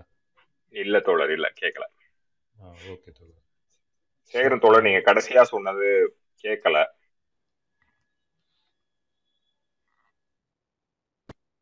அவருக்கு ஒருவேளை கேட்கலையோ நம்ம செந்தில் தோழர் மேல வந்தாரு. ஆ தோழர் வணக்கம் தோழர். நல்ல டாபிக் தோழர். என்னோட என்னோட கேள்வி வந்து என்னன்னா தோழர் சொன்ன மாதிரி ஸ்டாக் மார்க்கெட்ல நம்ம பார்க்குறோம் தோழர் சொன்ன மாதிரி வந்து ஒன்று ரியலாக பொருளை தயாரித்து அந்த நிறுவனம் வந்து ஸ்டாக் மார்க்கெட்டில் வந்து ப்ளே ஆகுது. அதில் இன்வெஸ்ட் பண்ணி அதில் வந்து அதில் வர்ற ரேட் இன்க்ரீஸ் ஆகிறத பொறுத்து அதில் வந்து லா- லாபம் சம்பாதிக்கிறதுன்னு ஒன்று இருக்குது அப்புறம் இன்னொரு வகையான இன்வெஸ்ட்மெண்ட் எப்படி பார்க்குறோம்னா ஸ்டாக் மார்க்கெட்டில் ஸ்பெகுலேட்டிவ் ட்ரேடிங் பார்க்குறோம் intraday trading derivative options option futures இதெல்லாம் பார்க்குறோம் இப்போ நம்ம ஃபர்ஸ்ட் சொன்ன இதில் வந்து அதில் உழைப்பு நேரடியாக தெரியுது அதில் உழைப்பு பத்தி தெரியுது. பட் இந்த ஸ்பெகுலேஷன் ஃபியூச்சர்ஸ் ஆப்ஷன்லாம் உழைப்பே தெரியல. ஆனால் இன்னைக்கு குளோபலைஸ்டு ஃபினான்ஸ் பண்ணுற இதோட மெஜாரிட்டி ஆஃப் த இது வந்து பாத்தீங்கன்னா இந்த மாதிரியான ஸ்பெகுலேட்டிவ் ட்ரேடிங் தான். இங்கே உழைப்பு வந்து நேரடியாக நம்மளால பார்க்க முடியல. ஆனால் இது ப்ளே பண்ணுற ரோல் வந்து இன்னைக்கு பெரும் ஒரு பெரிய ரோலாக இருக்கு. அதை எப்படி பார்க்குறீங்க தோழர்? அது என்ன சொல்றது? நம்ம தொழிலாளிகள் வந்து மூலதனத்துக்குள்ள வந்து டைரக்டா இன்வால்வ்டா அப்படின்னு பேசுறப்ப இன்னைக்கு பெருமையாக வந்து அது இல்லாமலே கூட வந்து ஒரு ஒரு கண்ட்ரியோ ஒரு இதோட பொருளாதாரத்தையோ அவங்களோட இதையே வந்து நிர்ணயிக்கக்கூடிய ஒரு அளவுல இன்னைக்கு குளோபலைஸ்டு ஃபினான்ஸ் பர்டிகுலரா இந்த மாதிரி ஸ்பெகுலேட்டிவ் ஃபினான்ஸ் பண்றவங்க வந்து இப்போ வந்து ரோல் ப்ளே பண்றாங்க. இது இதை நம்ம எப்படி பாக்குறது தோழர்? இது இந்த இந்த விஷயத்த. நன்றி தோழர். நன்றி தோழர். அதாவது நம்ம இப்போ உதாரணமாக நான் நான் இந்த கடந்த ரெண்டு நாளாக பார்த்துட்டு இருந்தது ஆப்பிள் ஆப்பிளுடைய ஷேர் வந்து பங்குச்சந்தையில் பங்கு பட்டியலிடப்பட்டிருக்கு. உங்களுக்கு தெரியும். உலகத்திலேயே அதிக மார்க்கெட் கேபிட்டலைசேஷன் கொண்ட நிறுவனம் வந்து ஆப்பிள். அதில் டாப் இதில் வரும்னு வச்சுப்போமே. அடுத்தது அப்போ அந்த ஆப்பிள் ஐஃபோன் செஞ்சு வாங்குகிற கம்பெனி ஃபாக்ஸ்கான் தாய்வானுடைய ஹோன் ஹோன்ஹாய் இண்டஸ்ட்ரீஸ் அப்படிங்கிறது. அந்த கம்பெனியும் அது தாய்வானில் ஷேர் லிஸ்டாக இருக்கும். அவங்களுடைய subsidiary FIH Foxconn FIH mobile அப்படின்னு அது ஹாங்காங்கில் லிஸ்ட் ஆகிருக்கு அந்த எஃப்ஐஹெச்சுடைய சப்சிடியரி பாரத் எஃப்ஐஹெச் அது இப்போ மும்பை பங்குச்சந்தையில் லிஸ்டிங்க்கு அப்ளை பண்ணியிருக்காங்க. பாரத் எஃப்ஐஹெச்சுடைய பேரில் தான் சென்னை ஃபாக்ஸ்கான் தொழிற்சாலை இயங்குது. இப்போ இந்த லிங்க் பாருங்கள் நீங்கள் வந்து பாரத் எஃப்ஐஹெச் இதை வாங்கி விற்கிறவங்க அவங்க என்ன சொல்லுவாங்க? பாரத் எஃப்ஐஹெச் உடைய ஷேர் ப்ரைஸ் வந்து எப்போ ஏறு திடீர்னு ஏறும். ஏ- பாரத் எஃப்ஐஹெச் எஃப்ஐஹெச் மொபைல் ஹாங்காங்கில் என்னைக்கு எப்போ ஏறுதுன்னா எஃப்ஐஹெச் மொபைல் ஒரு அனௌன்ஸ்மெண்ட் பண்ணுறாங்க நாங்கள் வந்து பாரத் எஃப்ஐஹெச்னு ஒரு கம்பெனி ஆரம்பிச்சிருக்கிறோம். இந்தியாவில் சென்னையிலையும் ஸ்ரீ சிட்டி ஆந்திரா ஸ்ரீ சிட்டிலையும் பிளான்ட் போட போகிறோம் இத்தனை ஃபோன் வந்து இதனுடைய மேனுஃபேக்சரிங் கெப்பாசிட்டி இவ்வளவுன்னு சொல்லும்போது ஷேர் ப்ரைஸ் வந்து ஏறுது. அப் அப்போ இந்த இந்த பங்குச்சந்தை பங்கு விலை ஏற்றம் என்பது இந்த கம்பெனி எதிர்காலத்தில் என்ன சம்பாதிக்க போகுது என்ன லாபம் சம்பாதிக்க போகுது? இப்போ இந்தியாவிலேருந்து இப்போ சீனாவில் கூலி எல்லாம் அதிகமாகிடுச்சு சென்னையில் போய் குறைஞ்ச கூலி கொடுத்து வேலை வாங்குறதுக்கு வாய்ப்பு இருக்குது வேலை வாங்கி லாபம் சம்பாதிக்கிறதுக்கு வாய்ப்பு இருக்குங்கிற அனௌன்ஸ்மெண்ட் வரும்போது ஹாங்காங் ஷேர் மார்க்கெட்டில் எஃப்ஐஹெச் மொபைலுடைய ஷேர் ப்ரைஸ் ஏறும். அந்த ஷேர் ப்ரைஸ் அப்போ ஏற்கனவே வாங்கி வச்சுருந்தவர். அவருக்கு ஏதாவது ஒரு தகவல் தெரிஞ்சுது. இந்த மாதிரி இவங்க வந்து இந்தியாவுக்கு இப்படி ஒரு ப்ராஜெக்ட் போயிட்டு இருக்குது இந்த நியூஸ் வந்த உடனே பல பேர் வாங்க வருவாங்கன்னு தெரிஞ்சால் அவர் குறைஞ்ச விலைக்கு வந்து அதிக விலைக்கு விற்று சம்பாதிச்சிடுறார் இதான் இதான் நம்ம ஸ்பெக்குலேஷன் அப்படின்னு சொல்கிறோம் அவரை பொறுத்த வரைக்கும் அவருக்கும் மொபைல் ப்ரொடக்ஷனுக்கு எந்த சம்மந்தமும் கிடையாது. அவர் ஹாங்காங்கில் ஒரு ஆஃபீஸ் வச்சுட்டு மேபி பல பேர்கிட்ட சேவிங்ஸ் எல்லாம் திரட்டி எஃப்ஐஹெச் ஷேரை வந்து வாங்கி வித்துட்டு இருக்கிறாரா இருக்கும். சரிதானே? அப்போது இங்கே இங்கே இதுக்கு இது எல்லாத்துக்கும் அடித்தளம் என்னவா இருக்கு? இங்கே உற்பத்தியில் ஈடுபடவே இல்லை. ஆப்பிளாவது ஒரு டிசைன் வேலையில் ஈடுபடுது. இந்த எந்த நிறுவனமுமே வந்து நேரடியாக உற்பத்தியில் ஈடுபடுறதில்ல நேரடியாக உற்பத்தியில் ஈடுபடுறது பாரத் எஃப்ஐஹெச் மீதி எல்லாரும் வந்து இந்த உற்பத்தியிலிருந்து வரக்கூடிய மதிப்பை வந்து இதன் அடிப்படையில் தான் அந்த ஷேர் மார்க்கெட் ப்ரைஸ் ஏறி இறங்கவும் செய்யுது. இதை நீங்கள் இது நான் ஒரு உதாரணம் சொல்கிறேன் நீங்கள் பல்வேறு உதாரணங்களுக்கு பொருத்தி பார்க்கலாம். உதாரணமாக இப்போ இப்போ சமீபத்தில் எந்த ஒரு இப்போ இப்போ ஃப்ளிப்கார்ட் அப்படின்னு எடுத்துப்போமே. ஃப்ளிப்கார்ட் ஷேர் வந்து ஃப்ளிப்கார்ட் லாபம் சம்பாதிக்கவே இல்லை இது வரைக்கும். ஆனால் எதிர்காலத்தில் ஃப்ளிப்கார்ட் வந்து மார்க்கெட்டை கண்ட்ரோல் பண்ணும். நிறைய லாபம் சம்பாதிக்கும். அது ஒரு ஹோ ஒரு நம்பிக்கை. இன்னொன்று வந்து ஃப்ளிப்கார்ட்டை யாராவது ஒருத்தர் வாங்கிடுவாங்க. பெரிய ஆளுங்க வந்து இந்தியாவில் இ இ காமர்ஸை கேப்சர் பண்ணுறதுக்காக ஃப்ளிப்கார்ட்டை விலைக்கு வாங்கினாங்கன்னா அப்போ இந்த ஷேர் விலை ஏறும். நம்ம இந்த ஷேரை வாங்கி விற்போம் அப்படின்னு சொல்லிட்டு வாங்கி வித்துட்டு இருந்தாங்க. குறிப்பிட்ட கட்டத்தில் அதுவும் நடந்தது. ஃப்ளிப்கார்ட்டை யார்? வால்மார்ட் வாங்கிட்டாங்க இல்லையா? வால்மார்ட் வாங்கும்போது அந்த ஷேரை வச்சுருந்தவங்களுக்கு எல்லாத்துக்கும் ஒரு ஒரு போனஸ் கிடைக்குது. வால்மார்ட் எப்படி எந்த அடிப்படையில் வாங்குது? அது உலகம் முழுக்க இருந்து பொருட்களை வாங்கி விற்று அமெரிக்காவிலையும் பல்வேறு நாடுகள்லையும் விற் விற்பனை செய்கிறதுல அது ஏகபோகமாக இருக்கு. இந்த விற்பனை செய்த பொருட்கள்லாம் சீனாவிலேயோ வங்கதேசத்திலேயோ உற்பத்தி ஆகி போகுது. அதிலிருந்து அதிக லாபம் சம்பாதிச்சு பணத்தை குவிச்சு வச்சிருக்குது. அந்த இல்லை அது கடன் கூட வாங்கியிருக்கலாம். வாங்கிட்டு இந்திய சந்தையில் நான் வந்து கால் பதிக்கணும். இந்தியாவிலையும் எதிர்காலத்தில் நான் சம்பாதிக்கணும். அந்த நோக்கத்தில் அது உள்ளே வந்திருக்கு. அதன் அடிப்படையில் ஃப்ளிப்கார்ட்டுடைய ஷேர் வந்து ஏறுது. இப்படி நீங்கள் ஒவ்வொருத்தரையும் பாருங்கள் இப்போ ஒரு பேங்குடைய ஷேர் விலை ஏறுது அப்படின்னா அந்த வங்கிக்கு சாதகமாக அந்த வங்கி அதிகம் சம்பாதிப்பதற்கு ஒரு சூழல் ஏற்படுதுங்கிற முறையில் ஷேர் ப்ரைஸ் ப்ரைஸ் வந்து ஏறும். இப்போ இப்படி வந்து அடுக்கடுக்காக முதலாளித்துவ சமூகத்தில் உற்பத்தியிலிருந்து அந்த ஈடுபடாமலே அதில் வரக்கூடிய மதிப்பை சம்பாதிக்கக்கூடிய பல லேயர் இருக்குது ஆனால் எல்லாத்துக்கும் அடித்தளம் வந்து உற்பத்தி. அது பொருள் உற்பத்தியாக இருக்கலாம் அல்லது சேவை உற்பத்தியாக இருக்கலாம். மனிதர்களுக்கு பயனுள்ள ஏதோ ஒன்று அவங்களுடைய வாழ்க்கைக்கு பயன்படுறது அல்லது உற்பத்தியில் பயன்படுற ஏதோ ஒன்றை உற்பத்தி செய்வதன் மூலமாகத்தான் அது அந்த அடித்தளத்துக்கு மேலே தான் இவங்க எல்லாருமே வந்து ட்ரேடிங் பண்ணுறாங்க பணம் சம்பாதிக்கிறாங்க. ஏன்னா அவங்க பணம் சம்பாதிச்சு என்ன பண்ண போகிறாங்க பணம் சம்பாதிச்சு மறுபடியும் அதே மாதிரி ஷேர் வாங்கணும். வாங்கி வாங்கி என்ன பண்ண போகிறாங்க ஏதோ ஒரு பொருளை சந்தையில் போய் வாங்கணும். க- பார்க்க போனால் அந்த ச- சரக்கு பரிவர்த்தனையில் போய் அந்த பணம் பயன்படணும்.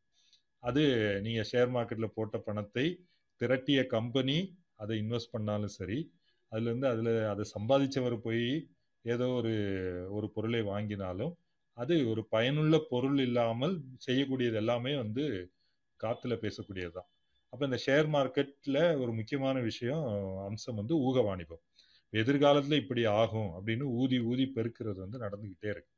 அது தொ- குறிப்பிட்ட கால இடைவெளியில் கிராஷ் ஆகிட்டே இருக்கும். இது நீங்கள் மார்க்சியம் படிக்கணும்னு அவசியம் இல்லை. முதலாளித்துவ அறிஞர்களே அதாவது கீன்ஸே சொல்லியிருக்காரு. அதாவது உங்களுடைய எக்ஸ்பெக்டேஷன் நீங்கள் வந்து அதாவது மார்க்கெட் வந்து ஒரு ரேஷனல் லெவலுக்கு வந்து சேரும். ஆனால் அது எப்போ வந்து சேரும்னு யாரும் கணிக்க முடியாது. அது ஒரு வருஷம் நடக்கலாம் அஞ்சு வருஷம் நடக்கலாம். ஒருத்தருக்கு ஒருத்தர் ஊதி பெருக்கிக்கிட்டே இருப்பாங்க.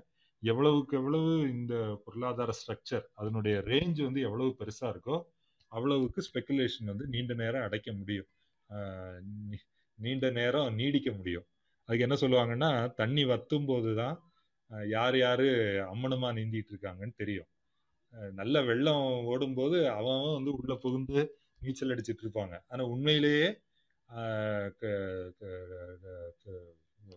இருக்குதா அடிப்படை இருக்குதா அப்படிங்கிறது ஷேர் மார்க்கெட் விழும்போது தான் தெரியும். இது நீங்கள் கடந்த நூறு நூற்றி ஐம்பது ஆண்டுகளில் பார்த்தீங்கன்னா ஒவ்வொரு தடவையும் விழும்போது இந்த இந்த அடிப்படை உற்பத்தி மதிப்பை அடிப்படையாக இல்லாமல் மேலே ஊக வணிபம் கடன் கொடுத்து வாங்குறதன் மூலமாக ஊதிப்பெருக்கிறது எல்லாம் பலூன் ஒரு கட்டத்தில் வெடித்து வந்து விழதான் செய்யுது. சமீபத்திய மிக சிறந்த உதாரணம் வந்து ரெண்டாயிரத்தி எட்டு. ரெண்டாயிரத்தி எட்டு தான் ரெண்டாயிரத்தி எட்டுக்கு அப்புறம் அது விழவே இல்லை. இப்போ அது எந்திரிக்கவே இல்லை. ரெண்டாயிரத்தி எட்டுக்கு அப்புறம் அதை மறுபடியும் கடன்கள் மூலமாக ஊதி பெருக்கி தான் தக்க வச்சுருக்காங்க. ரெண்டாயிரத்தி எட்டு வரைக்கும் எட்டுக்கு முன்னே நடந்த கிராஷ் என்ன அப்படிங்கிறது நீங்கள் பார்க்கலாம்.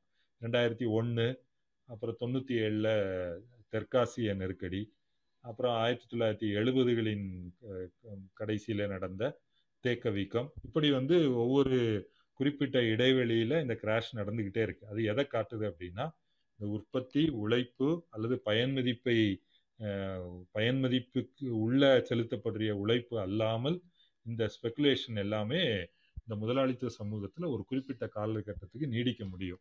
ஏற்கனவே சொன்ன மாதிரி அது உலக அளவில் மாறும்போது அது இன்னும் பல ஆண்டுகள் நீடிக்க முடியும். அதை தள்ளி போட முடியும். அதுக்குள்ள பல ப்ராசஸ் நடந்துக்கிட்டே இருக்கும். அது வந்து உற்பத்தியை வந்து இன்னும் குறைஞ்ச கூலி கொடுக்குற இடத்துக்கு மாத்துறது. இதெல்லாம் நடந்திருக்குது இல்லையா? அதன் மூலமாக அந்த லாபத்தை தக்க வைக்கிறது நடந்துகிட்டே இருக்கும் இப்போ இந்த சிக்கலான விஷயத்தில் நம்ம ஒரு இடத்த மட்டும் பார்த்தா பாருங்க வாரன் பஃபட் வந்து இவ்வளோ சம்பாதிச்சாரு. எந்த உழைப்பு தொழிலாளி அவருக்கு சம்பாதிச்சு கொடுத்தாருன்னு நம்ம கேட்கலாம். அப்போ அதுக்குள்ளே நீங்கள் போய் ட்ரில் டவுன் பண்ணி கேள்வி கேட்டுகிட்டே போகணும். வாரன் பஃபட் எந்த ஷேரை வாங்கினாரு? அந்த ஷேருக்கு அதுக்கு வருமானம் எந்த அடிப்படையை கொண்டிருக்கு? அப்படியே போய் சேர்ந்தா அது பொருள் உற்பத்தி பயனுள்ள பொருள் அல்லது சேவை உற்பத்தியில போய் சேரும். அதில் ஈடுபடுத்துகிற உழைப்பு தான் அவருடைய பில்லியன்களாக போய் சேர்ந்திருக்குங்கிறத நம்ம வந்தடைய முடியும். நீங்கள் மார்க் மூலதனம் படிக்கணும்னு அவசியம் இல்லை. மார்க்ஸ் செஞ்ச அதே வேலையை நம்மளும் இங்கே இப்போவும் ஒருத்தர் புதுசாக செய்யலாம். அந்த என்ன சொல்லுவாங்க வீலை ரீஇன்வென்ட் பண்ணுறது பண்ணலாம். பண்ணினாலும் அதே முடிவுக்கு தான் நம்ம வந்து சேருவோம். மூலதனம் நூலில் அது மார்க்ஸ் அதை இந்த ஒவ்வொரு அம்சத்தையும் ஆய்வு பண்ணி அதனுடைய அடிப்படையிலிருந்து எல்லாவற்றையும் விளக்கம் சொல்லியிருக்காரு. இந்த நெருக்கடி உட்பட நெருக்கடி இப்படி தொடர்ந்து தொடர்ந்து வரும். நெருக்கடி என்னென்ன வடிவங்களில் வரும்? எந்தெந்த கால இடைவெளிகளில் வருங்கிறது வரைக்கும் நம்ம மூலதன நூல்லேருந்து இருந்து அதனுடைய வடிவங்கள் தான் மாறிட்டு இருக்கு எப்போ? கடந்த நூற்றி ஐம்பது ஆண்டுகளாக மூலதன நூல் எழுதப்பட்ட நூற்றி ஐம்பது ஆண்டுகளுக்கு அப்புறம். அடித்தளம் வந்து பொருள் அல்லது சேவை உற்பத்தி தான் சொல்ல அது இல்லாமல் ஷேர் மார்க்கெட்டும் கிடையாது வங்கியும் கிடையாது வாரன் பஃபட்டும் கிடையாது. வாரன் பஃபட்டும் ஷேர் மார்க்கெட்டும் வங்கியும் இல்லைன்னா அவரும் ஏதோ ஒரு தொழிற்சாலையிலேயோ ஒரு நிலத்திலேயே வேலை செஞ்சு வாழ்க்கை நடத்தக்கூடியவராக இருப்பார். அப்படிதான் இருக்க முடியும். இதெல்லாம் வந்து இந்த உழைப்பவர்கள் மேல் நடக்கக்கூடிய ஒரு மிகப்பெரிய ஒரு சூதாட்டம் அப்படின்னு சொல்லலாம். ஆ நன்றி தோழர். மிக்க நன்றி தோழர். நல்ல விளக்கம் கொடுத்தீங்க. தோழர் ஆனா இன்னைக்கு இன்னைக்கு பாத்தீங்கன்னா இன்னைக்கு அதிகாரம் இருக்கிறது பாத்தீங்கன்னா இந்த ஸ்பெகுலேட்டிவ் பண்றவங்கள்ட்ட தானே இருக்கு. இந்த நீங்க சொல்ற அந்த கர அந்த பொருளை உற்பத்தி பண்றவங்கள்ட்ட இருக்கிற அதிகாரத்தை விட இந்த ஸ்பெக்குலேட்டிவ் ட்ரெண்ட் இந்த குளோபலைஸ்டு ஃபினான்ஸ் கேபிட்டல் அந்த இந்த ஸ்பெகுலேட்டிவ் ஃபினான்ஸ் கேபிட்டல் இருக்கு இல்லையா? அதுக்கு இருக்கிற அதிகாரம் வந்து இன்னைக்கு உலகளாவிய அதிகாரம் இருக்கு. அது நம்ம அது எப்படி நம்ம நம்ம டீல் பண்றோம்? அதை எப்படி நம்ம வந்து சமாளிக்கிறோம்? ஏன்னா இன்னைக்கு இன்னைக்கு கேபிட்டல் ஒரு நாள் ஃப்ளை ஒரு நாள் கிளம்பி இந்த கண்ட்ரி விட்டு அடுத்த கண்ட்ரிக்கு போச்சுன்னா அப்படியே அந்த கண்ட்ரியே இதாயிடுது கொலாப்ஸ் ஆயிடுது. அந்த அளவுக்கான ஒரு இந்த ஸ்பெகுலேட்டிவா ட்ரேட் பண்றவங்களோட அதிகாரம் வந்து அந்த அளவுக்கான இன்னைக்கு நியோ லிபரலிசத்தோட முக்கியமான ஒரு பெரிய தாக்கமே இந்த இந்த மாதிரியான குளோபலைஸ்டு ஃபினான்ஸ் கேபிட்டல் இந்த ஃபினான்ஸ் கேபிட்டல் தான் பண்ற இதுதானே? அப்ப நம்ம நீங்க வந்து நியாயம் தர்க்கம் பாக்குறப்ப அங்கதான் அந்த பொருள் உற்பத்தி அதுல இருந்தா பயன் மதிப்பு பொருள் உதிப்பு நம்ம இதெல்லாம் கரெக்டா பேசுறோம். ஆனா இன்னைக்கு அதிகாரம் எப்படி அங்க அங்க போய் கிடக்குது இப்ப? அது நம்ம எப்படி நம்ம டீல் பண்றோம்? அல்ல அது நம்ம எப்படி நம்ம சம்- சமாளிக்க போறோம்? அது அந்த கேள்வி இருக்கே தோழர். அது அதுதான் மையமான கேள்வி. எப்படி சமாளிக்க போகிறோங்கிறது தான் கேள்வி. ஏங்க நான் இவ்வளோ கஷ்டப்பட்டு உழைக்கிறேன். எனக்கு வந்து பத்தாயிரம் ரூபா தான் சம்பளம் தரீங்க. ஆனால் ஷேரை வாங்கி விற்கிறவர் கோடீஸ்வரனாக இருக்கிறாரு அப்படின்னு ஒரு தொழிலாளி கேட்கலாம் இல்லையா? நீ வந்து எவ்வளோ பெரிய திறமசாலியாக இருந்துக்குங்க என்ன என்ன பயன் உங்களுடைய வேலையினால்? அது வந்து மூலதனத்தை அலோகேட் பண்ணுது. அதுதான் அதனுடைய ஒரே லாஜிக் அப்போ இந்த பிரச்சனையோட நம்ம டீல் பண்ணிக்கிட்டு தான் இருக்கோம். நம்ம யாரோ சொன்ன மாதிரி அரசியலை நீங்கள் கற்றுக்கொள்ள கற்றுக்கலைன்னா உங்கள் விரும்பாத அரசியல் உங்கள் மேலே ஆட்சி புரி- புரியும். அப்படி அப்படி அதே போல் இதை நம்ம வந்து இதை தொழிலாளிகளோ அல்லது உண்மையில உழைக்கக்கூடியவங்க உழைக்கக்கூடியவங்க இதை டீல் பண்ணலைன்னா அது நம்மளை டீல் பண்ணிட்டு இருக்கு அதான் நீங்கள் சொன்ன மாதிரி இந்தியாவில் சென்னையில் தொழிலாளர்கள் வந்து எங்களுக்கு நியாயமாக வேலை சம்பளம் கொடு. தங்குற இடம் வந்து டீசெண்டாக இருக்கணும். இல்லைன்னா காசை கொடு. நாங்கள் நல்ல இடத்துல தங்கிக்கிறோம். அதுக்கேற்ற சம்பளத்தை கொடுன்னு கேட்டால் நான் வேற இடத்துக்கு போயிடுறேன்னு மூலதனம் சொல்லுது. சொல்லுது அப்படின்னா இது எப்படி நம்ம டீல் பண்ண போகிறோம் என்பதுதான் மையமான கேள்வி. டீல் பண்ணணுமா வேணாமா? இல்லை இதுதான் சொர்க்கம். நீங்களும் ஷேர் மார்க்கெட்டில் போட்டு சம்பாதிச்சுக்குங்க அப்படின்னு சொல்வது அதான் டீல் பண்ணுற முறையா? அப்படின்னு வரும்போது நியாயம் தர்மங்கிறது இல்லை நியாயம் தர்மம் எதுவுமே வந்து அதான் நியாயம் த நியாயம் தர்மம் பேசாமலே கூட அந்த ஃபாக்ஸ்கான் பெண் தொழிலாளர்கள் வெளியே வந்துட்டாங்க இல்லையா? அவங்க என்ன சொன்னாங்க இதை தாங்க முடியல பொறுக்க முடியல. என்னையா பண்ற? கொஞ்சம் இமேஜின் பண்ணி பாருங்க. எப்படி வேலை வேலைக்கு கூப்பிட்டுருப்பான். இது வந்து கொரியா கம்பெனி தாய்வான் கம்பெனி சீனா கம்பெனி அமெரிக்க கம்பெனிக்கு ஃபோன் உற்பத்தி பண்ணுறாங்க ஆப்பிள்னு பேரை கூட சொல்லியிருக்கலாம். ஆனால் இங்கே வந்து பார்த்தா அது ஏதோ ஒரு கான்ட்ராக்டர் பேரில் வேலைக்கு எடுக்கிறான். இதெல்லாம் வந்து எதிர்கொண்டுட்டே இருக்கும்போது நீ அந்த பெண்கள் பேசுகிற வீடியோலாம் பாருங்கள் சார் கம்பெனி பேரே இல்லை சார். எங்கள் ஐடி கார்டில் கூட ஃபாக்ஸ்கான்னு பேர் கிடையாது. நாங்கள் போகிற பஸ்ஸில் கூட ஃபாக்ஸ்கான்னு பேர் பேர் கிடையாது. பாருங்கள் எந்தெந்த கான்ட்ராக்டர் பேர் தான் இருக்குதுன்னு ஐடி கார்டை காமிக்கிறாங்க. அப்போ உள்ளுக்குள்ளே உள்ளுக்குள்ள தெரியுது இல்லையா எதை காட்டி ஏமாத்தி கூட்டிட்டு போறாங்க? உள்ள நம்ம உழைப்பை வந்து எவ்வளவு கஷ்டப்பட்டு எவ்வளவு கடி கொடூரமா சுரண்டுறாங்க? அது அந்த அந்த உழைத்து வீட்டில் போய் திரும்பி போய் தூங்குறதுக்குன்னு எனக்கு இடம் கூட கிடையாது. சாப்பாடு வந்து நல்ல சாப்பாடு கிடையாது. ஒரு பொண்ணு சொல்லுது மண்ணு மாதிரி இருந்துச்சு அப்படின்னு சாம்பார் அப்படிங்கிறது. அப்ப இதெல்லாம் வந்து வெடிச்சு கிளம்ப தானே செய்யுது. நம்ம டீல் பண்ணலைன்னா அது வந்து நம்ம முகத்தில் வந்து வெடிக்குது. அதான் யதார்த்தமாக இருக்குது அதற்காக தான் நம்ம இதை படிக்கிறோம். இதுக்குள்ளே நடக்கிற ப்ராசஸ் என்ன? இவ்வளவு இத்தனை கோடிக்கணக்கான தொழிலாளர்கள் அவங்க தலைக்கு மேலே உட்கார்ந்துட்டு ஒரு ஒரு சில லட்சம் நபர்கள் வந்து அதிகாரம் செலுத்துறது அவங்க கட்டுப்பாட்டை எல்லாம் தங்க கையில் தங்கள் கையில் வச்சிருக்கிறது இதெல்லாம் வந்து நம்ம பேசிகிட்டு இருக்கிறோம். நம்ம கற்றுக்குறோம் இதை மாற்றி அமைக்கணும். தொழிலாளி வர்க்கம் வந்து இதை எப்படி டீல் பண்றதுங்கிறது தான் மையமான பிரச்சனை.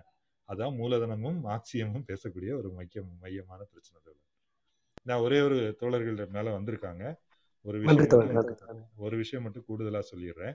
இப்போ ஜான் ஸ்மித்துடைய இருபத்தி ஒண்ணாம் நூற்றாண்டில் ஏகாதிபத்தியம்ங்கிற நூல் கேஎல் தோழர் கூட அதை மென்ஷன் பண்ணாரு. அதுல ஒரு அத்தியாயம் வந்து ஜிடிபி illusion. அதாவது ஜிடிபி என்ற மாயை. அதுக்கு ஒரு ஒரு அது நிறைய கோட்பாட்டு ரீதியான ஆர்கியூமெண்ட்லாம் அவர் வைக்கிறாரு. ஆனால் ஒரு ஒரு கேஸ் வந்து ரொம்ப துல்லியமாக சொல்கிறார் பெர்முடான்னு ஒரு தீவு இருக்குது பெர்முடா தீவு வந்து ரெண்டாயிரத்தி ஆறாம் ஆண்டு உலகத்திலேயே ஹையஸ்ட் பெர் கேபிட்டா ஜிடிபி வந்து ஜிடிபின்னு அதான் நம்பர் ஒன்ல வந்து நிற்கிது பெர்முடா தீவில். இந்த பெர்முடா தீவு என்ன நடந்துச்சு அப்படின்னா ரெண்டாயிரத்தி ஒன்றில் வேர்ல்டு ட்ரேட் சென்டர்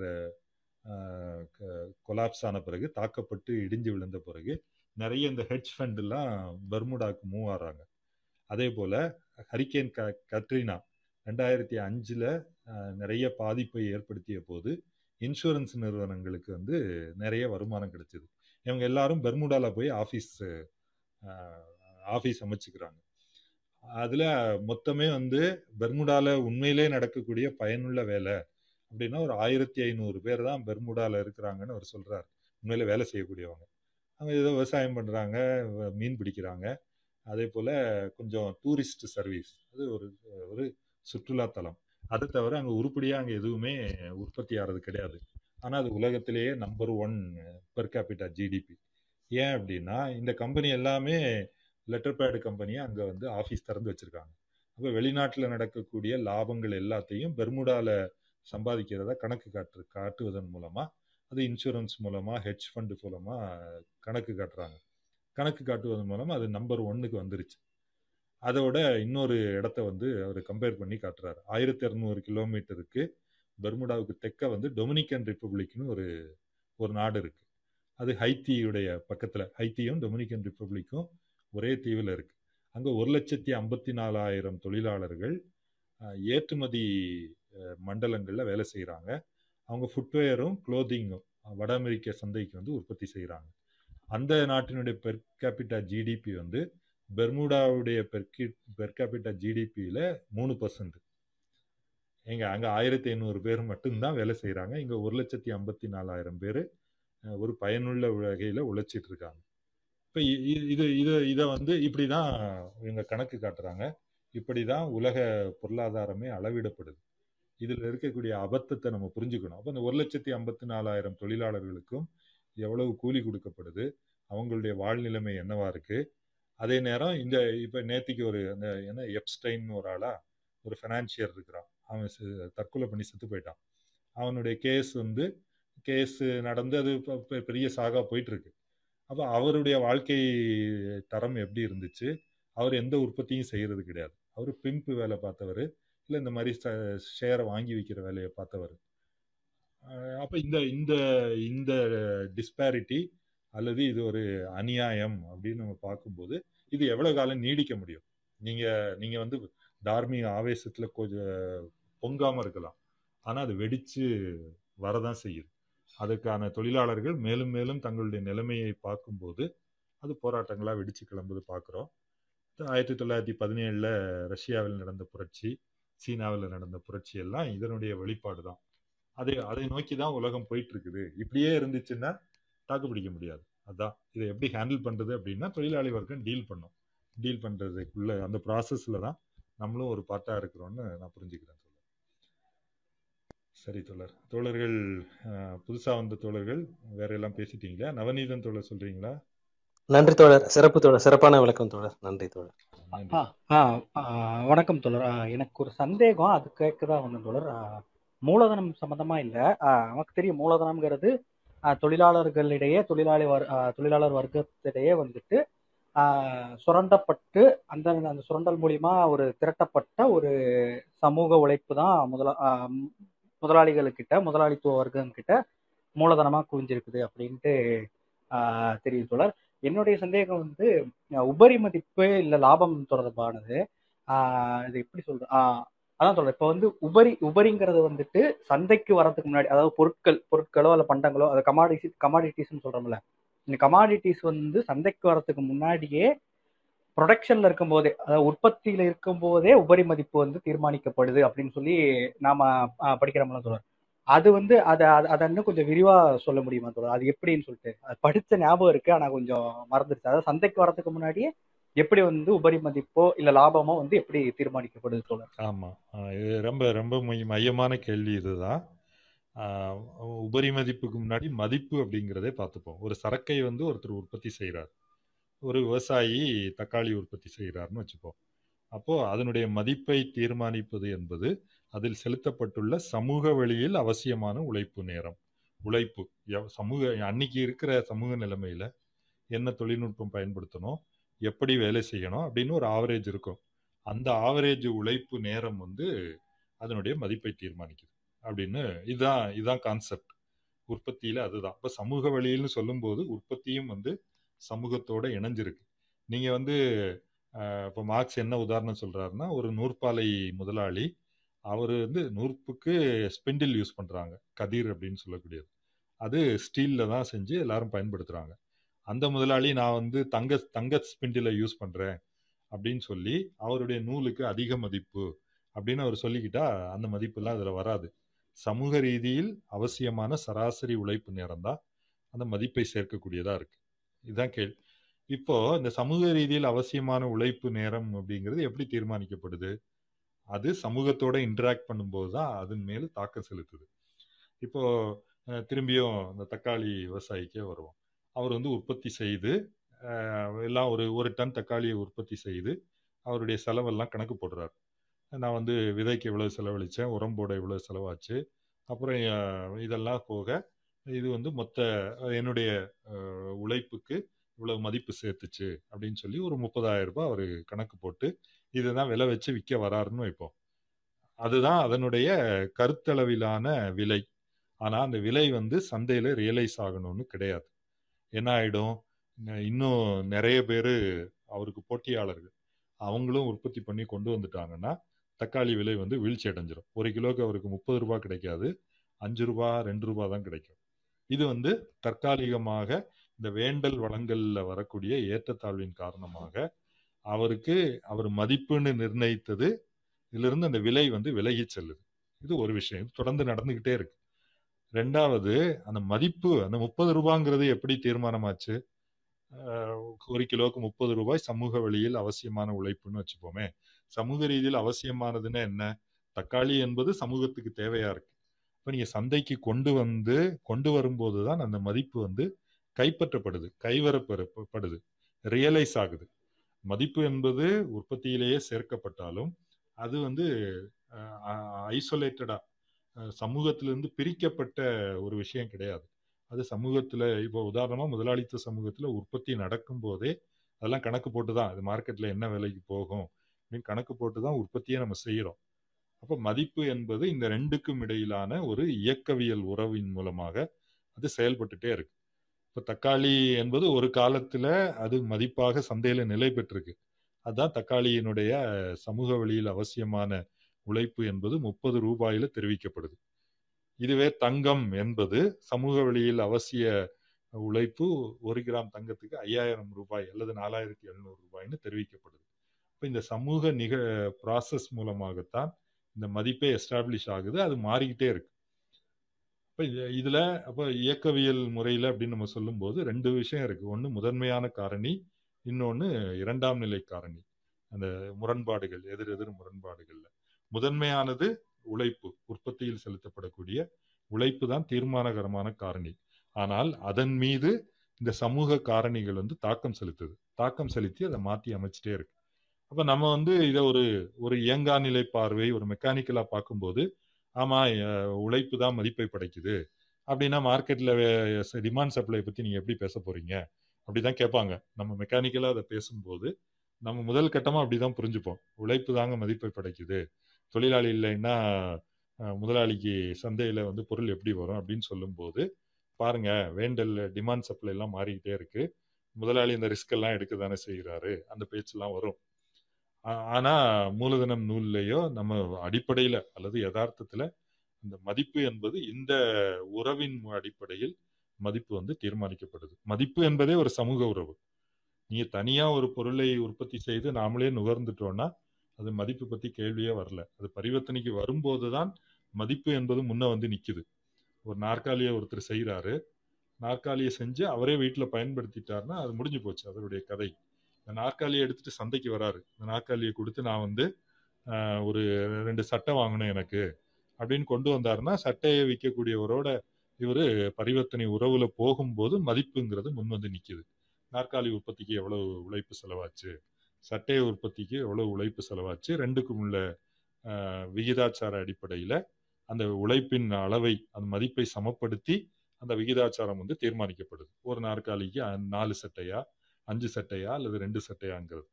இது நீங்க மூலதனம் நூல் வாசிச்சீங்க அப்படின்னா முதல் அஞ்சு ஆறு பக்கங்கள்லயே மார்க்ஸ் ரொம்ப தெளிவா விளக்கிடுறாரு. ஆனா பிரச்சனை என்னன்னா நமக்கு புரிஞ்சுக்கிறதுக்கு அது கஷ்டம். அந்த தெளிவான விளக்கத்தை அவர் விரிவுபடுத்தி வெவ்வேறு சினாரியோல முதல் பாகம் ரெண்டாம் பாகம் மூணாம் பாகம் எல்லா இடத்துலயும் விளக்குறாரு. அப்ப இதெல்லாம் படிச்சுட்டு போய் நம்ம முதல் அஞ்சு பக்கத்தை படிக்கும்போது ஓஹோ இந்த அடித்தளத்துல தான் அவர் விளக்கி இருக்கிறாரு மதிப்பு என்பது மெக்கானிக்கலா இத்தனை மணி நேரம் அப்படிங்கிறது இல்லை. அது ஒரு சமூக ரீதியான உறவுங்கிறத நம்ம புரிஞ்சுக்க முடியும் தோழர். இதே இதை மதிப்பை நீங்கள் வந்து உபரி மதிப்புக்கு அதை நீட்டிக்கலாம். தனியாக ஒரு ஒருத்தர் நாற்காலியை உற்பத்தி செய்யாமல் முதலாளி அவரை கூலி கொடுத்து அவரை உற்பத்தியில் ஈடுபடுத்தும் போது அவர் அவருடைய உழைப்பு மதிப்பை சேர்க்குது. அங்கே அங்கே தான் அந்த கூலிக்கு மேல் வரக்கூடிய உபரி உழைப்பை சேர்த்த மதிப்பை முதலாளி கைப்பற்றுறார். அவருக்கு ரிஸ்க் இருக்க தான் செய்யுது. அவர் சந்தையில் விற்க முடியாமல் போனால் அவர் போட்ட மூலதனமே இல்லாமல் போயிடலாம். இதெல்லாம் நம்ம பார்க்க தானே செய்கிறோம் இது முதலாளித்துவத்துக்குள்ளே அது இயங்கிக்கிட்டே தான் இருக்குது அது தனிப்பட்ட உற்பத்தியாளருக்கு அது நடக்குது. முதலாளிக்கு அது நடக்குது. அப்போ இந்த இந்த உற்பத்தி முறை எப்படி இயங்குது என்பதை நம்ம மூலதனம் நூலில் முழுமையாக கற்றுக்கிறோம் ஒட்டுமொத்த ப்ராசஸ் அது உற்பத்தி விநியோகம் பரிவர்த்தனை நுகர்வு அப்புறம் அதில் பணம் வங்கித்துறை வணிகம் அதை படிக்கிறோம். அப்புறம் வந்து நாடுகளுக்கிடையே ஏற்றுமதி இறக்குமதி அதை படிக்கிறோம். அப்புறம் முதலாளிக்கும் தொழிலாளிக்கும் இருக்கிற உறவு இந்த இந்த ரெண்டு பேருக்கும் இயற்கை வளங்களை கட்டுப்படுத்தி வச்சிருக்கிறவங்களுக்கான உறவு இதெல்லாம் மூலதனம் நூலில் நம்ம படிக்கிறோம். மார்க்சியத்தை இன்னும் வளர்த்து பார்க்கும்போது அரசு என்ன பங்களிப்பு செய்யுது அப்படின்னு பின்னாடி மார்க்ஸ் அதை எழுதுறதா திட்டமிட்டிருந்தாரு. பின்னாடி வந்து அரசினுடைய பங்களிப்பு அதே போல் நீங்கள் சொன்ன ஏகபோகங்கள் நிதி மூலதனம் இதெல்லாம் எப்படி இந்த மதிப்பு மதிப்பை கைப்பற்றுதுங்கிறதெல்லாம் நம்ம வந்து படிக்கிறோம் தோடு இது இது ஒரு ஒரு முழு கோர்ஸ் ஒருத்தர் வந்து ஒரு எம்பிபிஎஸ் படித்து டாக்டர் ஆகிற மாதிரி இந்த பொருளாதாரத்தை புரிஞ்சுக்கிறது. மார்க்ஸுடைய பிரச்சனை என்னன்னா அது சிக்கலான பிரச்சனை அவருக்கு அவர் ஆய்வு பண்ணி கண்டுபிடிச்சு வச்சதை எந்த பல்கலைக்கழகத்திலையும் மாணவர்களுக்கு சொல்லிக் கொடுக்க போறதில்லைன்னு அவருக்கு தெரியும். அப்போ ஒட்டுமொத்த மனித உடற்கூறியல் அல்லது மனித உடலுக்கு சிகிச்சை அளிக்கிறதை அதே போல இந்த முதலாளித்துவ சமூகத்தினுடைய உள் இயக்கங்கள் எல்லாத்தையும் கண்டுபிடிச்சு தொழிலாளி வர்க்கத்துக்கு அவர் கற்றுக் கொடுக்கிறார். அதுதான் மூலதனம் நூல். இப்போ நம்ம அந்த ஒரு நூலை வந்து அது இலக்கிய தரம் இருக்குது படிக்கிறதுக்கு சுவாரஸ்யமா இருக்குது எல்லாவற்றையும் தாண்டி அது ஒரு சிக்கலான ஒரு டாபிக்கை பற்றிய ஒரு சிக்கலான நூல். அதை எளிமைப்படுத்தி மார்க்ஸ் தந்திருக்கார். அதனாலேயே அதை வந்து நம்ம நம்ம வந்து ஜஸ்ட் படிச்சுட்டு போயிடலாம் அப்படின்னு படிக்க முடியாது. அதற்கு அதை ஸ்ட்ரக்சர்டாக எப்படி வந்து ஒருத்தர் ஒரு மருத்துவர் ஆகணும்னா எத்தனை வருஷம் படிச்சுட்டு வராரு? அந்த முயற்சி வந்து இதற்கும் தேவைப்படுது. நமக்கு இல்லைங்கிற போது நம்ம குழுவாக வாசிக்கிறோம். பல நிகழ்முறை இதோட பொருத்தி பார்க்குறோம். அதை பற்றி எழுதிய பிந்தைய புத்தகங்களை வாசிக்கிறோம். அப்படிதான் இதை தெரிஞ்சுக்க முடியுது. அது மூலதன நூலினுடைய பிரச்சனை என்ன? இல்லை முதலாளித்துவத்துடைய பிரச்சனை. முதலாளித்துவம் அவ்வளோ சிக்கலாக இருக்கு. இல்லாம நம்ம புரிஞ்சுக்க முடியுமா? பெரிய பெரிய வித்தகர்கள் எல்லாம் அதுல வந்து மூக்க உடைச்சுக்கிறாங்க. நான் நிறைய பேசிட்டேன்னு நினைக்கிறேன். அது ஆயிரத்தி தொள்ளாயிரத்தி தொண்ணூறுகளின் கடைசி கடைசியில ரெண்டு பேருக்கு வந்து நோபல் பரிசு கொடுக்குறாங்க. என்ன அப்படின்னா அவங்க இந்த டெரிவேட்டிவ்ஸ் இந்த ஸ்டாக் மார்க்கெட்ல டெரிவேட்டிவ்ஸ் உடைய மதிப்பு வந்து எப்படி விலை எப்படி போகுதுன்னு ப்ரெடிக்ட் பண்ற மாடலை அவங்க உருவாக்கிட்டாங்க. அவங்க அந்த நோபல் பரிசு வாங்கின பணத்தை போய் அந்த டெரிவேட்டிவ்ல இன்வெஸ்ட் பண்றாங்க. பத்து வருஷத்தில் அவங்க ஒட்டுமொத்த பணமும் அவன் கையை விட்டு போயிடுது. போயிட்டு அப்புறம் கடைசி மற்றவங்கெல்லாம் சேர்ந்து இது ரொம்ப நோஸ்கட்டாக இருக்குதுன்னு சொல்லிட்டு அவங்களுக்கு அந்த பணத்தை திருப்பி கொடுத்தாங்களாம். இப்படி ஒரு இப்படி ஒரு உண்மை கதை வந்து நிலவுது. அப்போ இவங்களுடைய இந்த கோட்பாடுகள் இந்த அடிப்படையை புரிஞ்சிக்காம இந்த மேலோட்டமாக ஒரு சில அம்சங்களை மட்டும் ஆய்வு செய்கிறதெல்லாம் எங்கே போய் நிற்கிதுங்கிறத நம்ம திரும்பி திரும்பி பார்த்துட்டு இருக்கிறோம். அதனுடைய விலைகளை எல்லாம் அனுமதிப்பது அது விலையெல்லாம் கொடுப்பது வந்து தொழிலாளி வர்க்கமாக தான் இருக்குது தொழிலாளி வர்க்கமும் ஒட்டுமொத்த மனித சமூகமும் அது இயற்கை வளங்களை சுரண்டுறது. இன்னைக்கு வந்து புவி வெப்பமயமாதல் பருவ காலநிலை மாற்றம் இதெல்லாம் நம்ம பார்த்துட்டு இருக்கிறோம். இதுதான் தோழர். அப்போ அந்த மதிப்பு கோட்பாடு என்பது ரொம்ப ரொம்ப முக்கியமானது. உலகத்திலேயே மிகப்பெரிய சிந்தனையாளர்களில் ஒருவரான மார்க்ஸ் வந்து தன்னுடைய வாழ்நாளில் கணிசமான பகுதியை செலவிட்டு அதை அதை முழுமைப்படுத்தி கொடுத்த ஒரு விஷயம். அதுக்கு நம்ம தொழிலாளி வர்க்கத்துக்கு வேற வழி இல்லை. அதை கத்துக்கிட்டு தான் தீரணும் கத்துக்காம நம்ம ஒன்றும் பண்ண முடியாது. அந்த ப்ராசஸை நம்ம செய்வோம் தோழர். சரி தோழர் வேற? நன்றி தோழர். ஆ.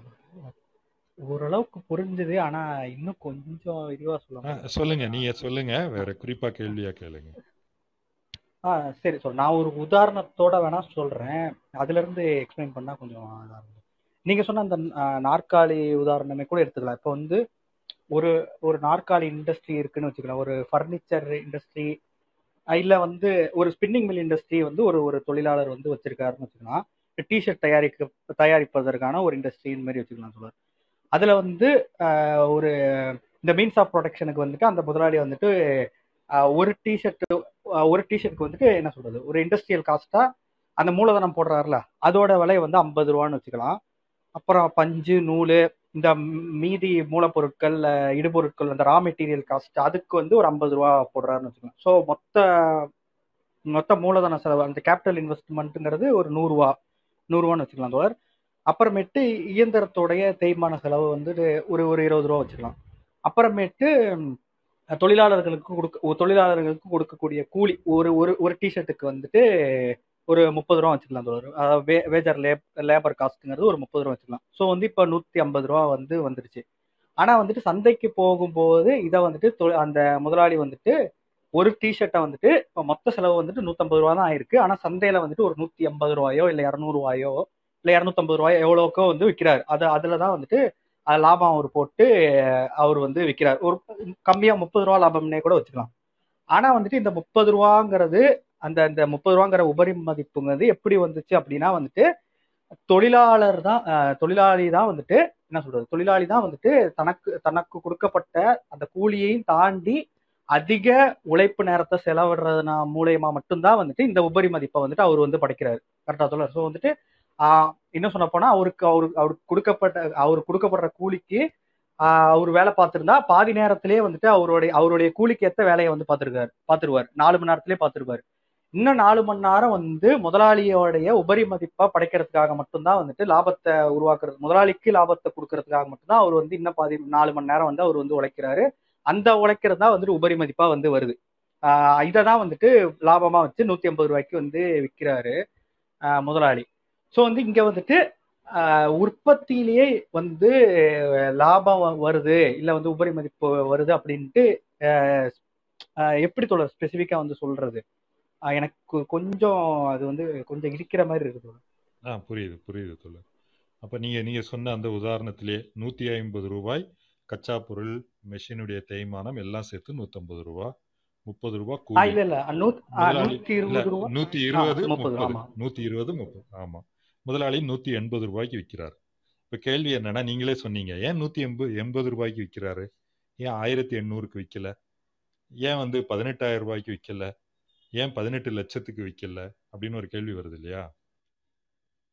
ஏன் அப்படின்னா அந்த அந்த சட்டையினுடைய மதிப்பு என்பது நூற்றி ஐம்பது எண்பது ரூபாயா இருக்கு. அது இந்த அந்த உற்பத்தியில் செலவிடப்பட்ட மொத்த உழைப்பு. அதாவது அவர் எந்திரம் வந்து மார்க்கெட்லேருந்து வாங்கியிருக்கிறார். நீங்கள் சொன்ன நம்பர் எனக்கு நான் இதுவாக சொல்கிறேன் ஐம்பது ரூபாய் தேய்மானம் அப்படின்னு வச்சுப்போமே. இருபது ரூபாய்ன்னு சொன்னீங்கன்னு நினைக்கிறேன். இருபது ரூபாய் தேய்மானத்துக்கு அவர் மொத்தமாக வாங்கினதில் அந்த பணம் கொடுத்து அந்த மெஷினை வாங்கியிருக்கிறார் இல்லையா? அந்த எந்திரம் உற்பத்தி செய்யப்பட்ட போது அதில் உழைப்பு செலுத்தப்பட்டிருக்கு. அதே போல அதுக்கு முந்தின ஸ்டேஜில் உழைப்பு செலுத்தப்பட்டிருக்கு. அந்த ஒட்டுமொத்த உழைப்பும் சேர்த்த மதிப்பை தான் அவர் சந்தையில் வாங்கிக்கிறதா நம்ம வச்சுக்கிறோம். அவர் யாரையும் ஏமாத்தல. மதிப்புக்கே பொருளை வந்து வாங்கிக்கிறாருன்னு வைப்போம். அதே போல பருத்தி அந்த இந்த துணி இங்கே சட்டை தைக்கிறாங்க அப்படின்னா துணியையும் துணி மற்ற ஆக்ஸ் ஆன்சிலரி பொருட்களையும் மதிப்பை கொடுத்தே வாங்கியிருக்கிறார். அப்போ அந்த நூற்றி ஐம்பது ரூபாய் என்பது அவருடைய இந்த தொழிற்சாலைக்கு வெளியே நடந்த உழைப்பு மூலமா சேர்க்கப்பட்ட மதிப்பு. அதை அவர் சந்தையில வாங்கியிருக்காரு.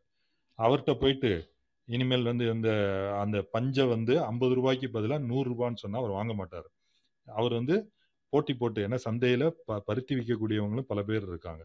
அப்போ சமூக ரீதியில் எவ்வளவு அவசியமான உழைப்பு நேரமோ அந்த விலைக்கு தான் பருத்தி வந்து சந்தையில விற்கிது அந்த அந்த விலைக்கு தான் இவர் வாங்குவார். வாங்கி கொண்டு வந்திருக்கார். அதே விதி இவருக்கும் பொருந்தும். இவர் வந்து நூத்தி எண்பது ரூபாய்க்கு விற்க முடியுது அப்படின்னா நூத்தி எண்பது ரூபாய் தான் சமூக வழியில் அவசியமான உழைப்பு.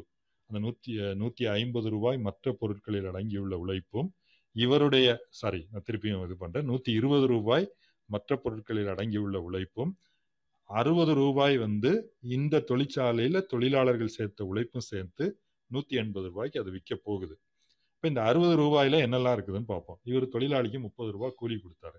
ஏன் முப்பது ரூபாய் கூலி கொடுத்தாரு? ஏன்னா தொழிலாளியுடைய உழைப்பு சக்தியை சரக்கா சந்தையிலேருந்து வாங்கியிருக்காரு. அதுக்கும் அதனுடைய மதிப்பு கொடுத்துட்டாரு. அந்த முப்பது ரூபாய் என்பது தொழிலாளியுடைய தொழிலாளிக்கு தேவையான பொருட்களை எல்லாம் வாங்குறதுக்கு தேவையான பொருட்கள் எல்லாத்துக்கும் ஒரு மதிப்பு இருக்கு. அவர் மார்க்கெட்ல இருந்து வாங்க போறார். உணவுப் பொருட்கள் அது முப்பது ரூபாய் நீங்க அதை எக்ஸ்ட்ராபுலேட் பண்ணிக்கிங்க. அவர் உயிர் வாழ அவர் உயிர் வாழ்றதுக்கான தேவையான பொருட்கள். தேவையான பொருட்கள். அதுவும் மார்க்கெட்ல உற்பத்தி ஆகி தானே வந்திருக்கு. யாரோ உழைப்பு செலுத்தி சந்தைக்கு கொண்டு வந்திருக்காங்க. அந்த தொகையை அவர் தொழிலாளிக்கு கொடுத்துட்டார். தொழிலாளி அதை வச்சு தனக்கு தேவையான பொருட்கள்லாம் மார்க்கெட்ல வாங்கி அவர் உயிர் வாழ முடியுது உழைப்புக்கு வர முடியுது. ஆனா முப்பது ரூபாய் அவருக்கு அந்த ஆனா அவர் வேலை செய்யும் போது நான்கு மணி நேரத்திலேயே அந்த முப்பது ரூபாய் உழைப்பை சேர்க்கிறதா நம்ம அனுமானிக்கிறோம். அது நான்கு மணி நேரமா இருக்கலாம் ஆறு மணி நேரமா இருக்கலாம் அல்லது ஒரு மணி நேரமா இருக்கலாம். முதலாளி அந்த கணக்கு போடுறார். முப்பது ரூபாய் கொடுத்து இவரை வேலைக்கு கூட்டிட்டு வந்தா இவர் வந்து நான்கு மணி நேரத்துல அந்த மதிப்பு நமக்கு கிடைச்சிரும். அடுத்த நான்கு மணி நேரத்தில் அவர் கூடுதலான முப்பது ரூபாய் சேர்ப்பார். அந்த கணக்கின் அடிப்படையில் தான் தொழிலாளி வேலைக்கு அமர்த்தப்படுறார். அதை நீங்கள் ஒரு தொழிலாளிக்கு பதிலாக அந்த தொழிற்சாலையில் நூறு தொழிலாளர்கள் இருக்கிறாங்கன்னு வைப்போம். அவர் மொத்தமாக பார்க்குறாரு நம்ம வந்து கூலிக்காக இவ்வளவு கொடுத்தோம். முப்பது இன்ட்டு நூறு கணக்கை அப்படியே எடுத்துக்கோங்க. மூவாயிரம் ரூபாய் கொடுத்தோம் அப்படின்னா நம்ம வந்து மூவாயிரம் ரூபாய் அதுல இருந்து லாபம் எடுக்க முடியும். அந்த அடிப்படையில் தான் இந்த உற்பத்திக்கு தொழிலாளர்களே உள்ள கொண்டு வரப்படுறாங்க. அப்ப அவருடைய தேவைக்கான பொருட்களின் மதிப்பு முப்பது ரூபாய் தான். ஆனா அவரு உழைப்பின் மூலமாக சேர்க்கப்படக்கூடிய மதிப்பு என்பது அறுபது ரூபாயா இருக்கு. இது முதலாளித்துவ பொருள் உற்பத்தியினுடைய அடிப்படையா இருக்கு. இந்த அளவுக்கு அந்த உழைப்பினுடைய உற்பத்தி திறன் வளராம முதலாளித்துவ உற்பத்தி முறையை ஆரம்பிச்சிருக்காது இப்போ முதலாளியுடைய லாபம் என்பது இந்த ஒட்டுமொத்த சமூக ஸ்ட்ரக்சர்ல இருந்து அவர் செயல்படுறார். அவருடைய கணக்கு என்னவா இருக்கும்? நான் நூ- நான் நூத்தி இருபது நூத்தி ஐம்பது ரூபா முதலீடு பண்ணேன். அவர் அவர் இப்படிதான் கால்குலேட் பண்ணுவார். என்னுடைய காஸ்ட் வந்து நூத்தி ஐம்பது. அதுல நான் இருபது பர்சன்ட் லாபம் வச்சு நான் வித்தேன் அப்படின்னு அவர் பார்ப்பார் உண்மையில என்ன நடந்திருக்கலாம்? அவருடைய தொழிற்சாலையில தொழிலாளர்கள் உண்மையிலேயே தொண்ணூறு ரூபாய் லாபம் கூட சேர்த்திருக்கலாம். அந்த சட்டையினுடைய மதிப்பு இருநூத்தி பத்தா இருக்கலாம். ஆனா இவர் நூத்தி எண்பதுக்கே கூட விற்கலாம் இதெல்லாம் முதலாளித்துவ உற்பத்தி முறையில நடக்குது. அல்லது அவருடைய தொழிலாளர்கள் சேர்த்த மதிப்பு நாற்பது நாற்பது ரூபாய் மதிப்பு தான் சேர்த்தாங்க. முப்பது ரூபாய் கூலி கொடு போக பத்து ரூபாய் தான் உபரி மதிப்பு இருக்கு. ஆனா இவர் வந்து இருபது பர்சன்ட் லாபம் வச்சு நூத்தி எண்பது ரூபாய்க்கு விற்கிறார் இப்போ இங்கே என்ன பார்க்குறோன்னா இந்த உபரி மதிப்பு ஒட்டுமொத்த உபரி மதிப்பு முதலாளி வர்க்கத்துக்கு இடையே போட்டியின் மூலமாக பகிர்ந்து கொள்ளப்படுது. அந்த அந்த விஷயமும் அது எந்த அடிப்படையில் பகிர்ந்து கொள்ளப்படுதுன்னு நம்ம பேசணும். ஏன் வந்து இந்த முதலாளி அதிக லாபம் வைக்க முடியுது? அந்த முதலாளி குறைந்த லாபம் வைக்கிறாரு அப்படிங்கிறதும் நம்ம வந்து விளக்கம் அளிக்கணும் விளக்கம் பேசுகிறோம் அது வந்து அவங்களுடைய மூலதனத்தின் அளவுக்கேற்ப அவங்க லாபத்தை சேர்த்துக்கிறாங்க. இதெல்லாம் வந்து இது யதார்த்தத்தில். அப்போ மதிப்பு விதி என்பது அதில் சேர்க்கப்பட்ட ஒரு மனித உழைப்பின் அளவை கொண்டு மதிப்பு சேர்க்கப்படுது. ஆனால் முதலாளித்துவ அடிப்படையில் பரிவர்த்தனை நடக்கும்போது அந்த விதி வந்து என்ன டிரான்ஸ்ஃபார்ம் ஆகுது அல்லது ஒரு மாடிஃபை ஆகுது. அது முதலாளித்துவ லாஜிக்கு ஏற்றபடி எவ்வளவு மூலதனம் போட்டோமோ அதற்கான பெர்சன்டேஜில் அவங்க லாபம் சேர்க்குறாங்க. ஏன்னா தொழிலாளி எவ்வளவு உரை உழை மதிப்பை கொடுத்தாருங்கிறது அவருக்கு கவலை இல்லை. அவர் தன்னுடைய காஸ்ட் ப்ளஸ் லாபத்தை சேர்த்து ப்ரொடக் ப்ரொடக்ஷன் உற்பத்தி விலை அப்படின்னு ஒரு விலையை வந்து நிர்ணயிச்சுக்கிறார். அதுதான் அவருடைய காஸ்ட் ப்ரைஸ் அதை வந்து சந்தையில் வைக்கிறார். இதெல்லாம் வந்து இப்படி வந்து இது இயங்கு இயங்கிக்கிட்டு இருக்கும்போது மதிப்பு என்பது உபரி மதிப்பு உற்பத்தியில் உருவாக்கப்பட்டு சந்தையில் கைப்பற்றப்படுது இந்த ரெண்டும் இணைஞ்சுதான். வெறும் உற்பத்தியில கிடையாது. சந்தை இல்லாம There's certain rules உழைப்பு சக்தியை சந்தையில. வாங்கியிருக்க முடியாது. சந்தையில போய் தான் அவர் அதை வந்து பணமா. மாத்துறாரு இப்ப இந்த ஒட்டுமொத்த அடித்தளமே சரக்கு உற்பத்தி. அதை நம்ம மறந்துடக்கூடாது. அப்போ உற்பத்தியில மதிப்பு உருவாகுதுன்னா ஆமா உற்பத்தியில் தான் உருவாகுது. ஆனா அதை கைப்பற்றுவது சந்தையில அவர் கைப்பற்றுறார். முதல்ல உழைப்பு சக்தியை சந்தையில வாங்குறாரு. பேரம் பேசி. சராசரியா ஒரு நாளைக்கு இருபது சட்டைக்கு அவர் பங்களிப்பு செய்யறாருன்னா அறுநூறு ரூபாய் ஒரு நாள் கூலின்னு அவரை கூலிக்கு சேர்த்துட்டு சந்தையில தான் அந்த உழைப்பு சக்தியை வாங்குறார். அதே போல அந்த சட்டையையும் சந்தையில விற்று தான் அவர் பணமா மாத்துறார். அப்போ மதிப்பு என்பது உற்பத்தியில் உருவாக்கப்படுது அல்லது சேர்க்கப்படுது. சந்தையில் கைப்பற்றப்படுது. இந்த இப்படி சொன்னால் இன்னும் கொஞ்சம் கிளாரிட்டி வந்துச்சான்னு தெரியல. நீங்கள் தான் சொல்லுங்க ஆ இப்போ இப்போ ஓரளவுக்கு புரிஞ்சு சொல்கிறேன் நீங்கள் சொன்னது ஓரளவுக்கு கன்வின்சிங்காக நல்லா தெளிவாக புரிஞ்சு சொல்கிறேன் அதாவது வந்து தொழிலாளிகள் இல்ல ஒட்டுமொத்த வர்க்கமாக பார்த்தா தொழிலாளி வர்க்கத்தோடைய உபரி உழைப்பு தான் உபரி மதிப்பை படைக்குது. அதாவது வந்து சந்தைக்கு வரதுக்கு முன்னாடியே உற்பத்தியிலேயே உபரி மதிப்பை படைக்கிறது தொழிலாளி வர்க்கத்தோடைய உபரி உழைப்பு தான். ஓகே புரிஞ்சு சொல்கிறேன் நன்றி தோழர். முதலாளிகளுக்கு இடையே அது வந்து சந்தையில அவங்க போட்டி போட்டு. ஒருத்தர் ஒருத்தர் கைப்பற்றிக்கிறாங்க. எஸ் ஒருத்தர் இன்னொருத்தர் பறிக்கிறது அது கூட நடக்கும். அந்த காம்படிஷன் ஆ ஓகே நன்றி. கே தோழர் சொல்லுங்க தோழர் ஏதோ சொல்ல வந்து இல்ல இல்ல தோழர் வேற ஒண்ணும் இல்ல. நேரம் கடந்து போயிட்டோம். ஸோ இறுதி கருத்துக்கள் சொல்லி முடிச்சிடலாம் தோழர். ஓகே தோழர். உங்கள் இறுதி கருத்து சொல்றீங்களா? வேற கேள்விகள் சந்தேகங்கள் இருந்தா சொல்லுங்க. தளபதி தோழர் எதுவும் சொல்றீங்களா?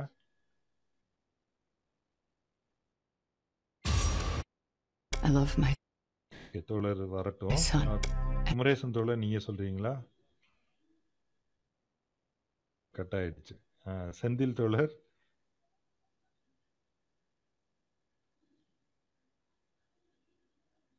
தோழர் செந்தில் கேக்குதா? ஆ தோழர் கேக்குது தோழர். இல்ல தோழர். அஹ் கேள்வி எதுவும் இல்லை தோழர். நன்றி தோழர். சிறப்பா இருந்தது உங்களோட விளக்கம். நன்றி. சேகரன் தோழர் இந்த டாபிக் பத்தி இறுதியா கருத்து சொல்லிடுறீங்களா தோழர்?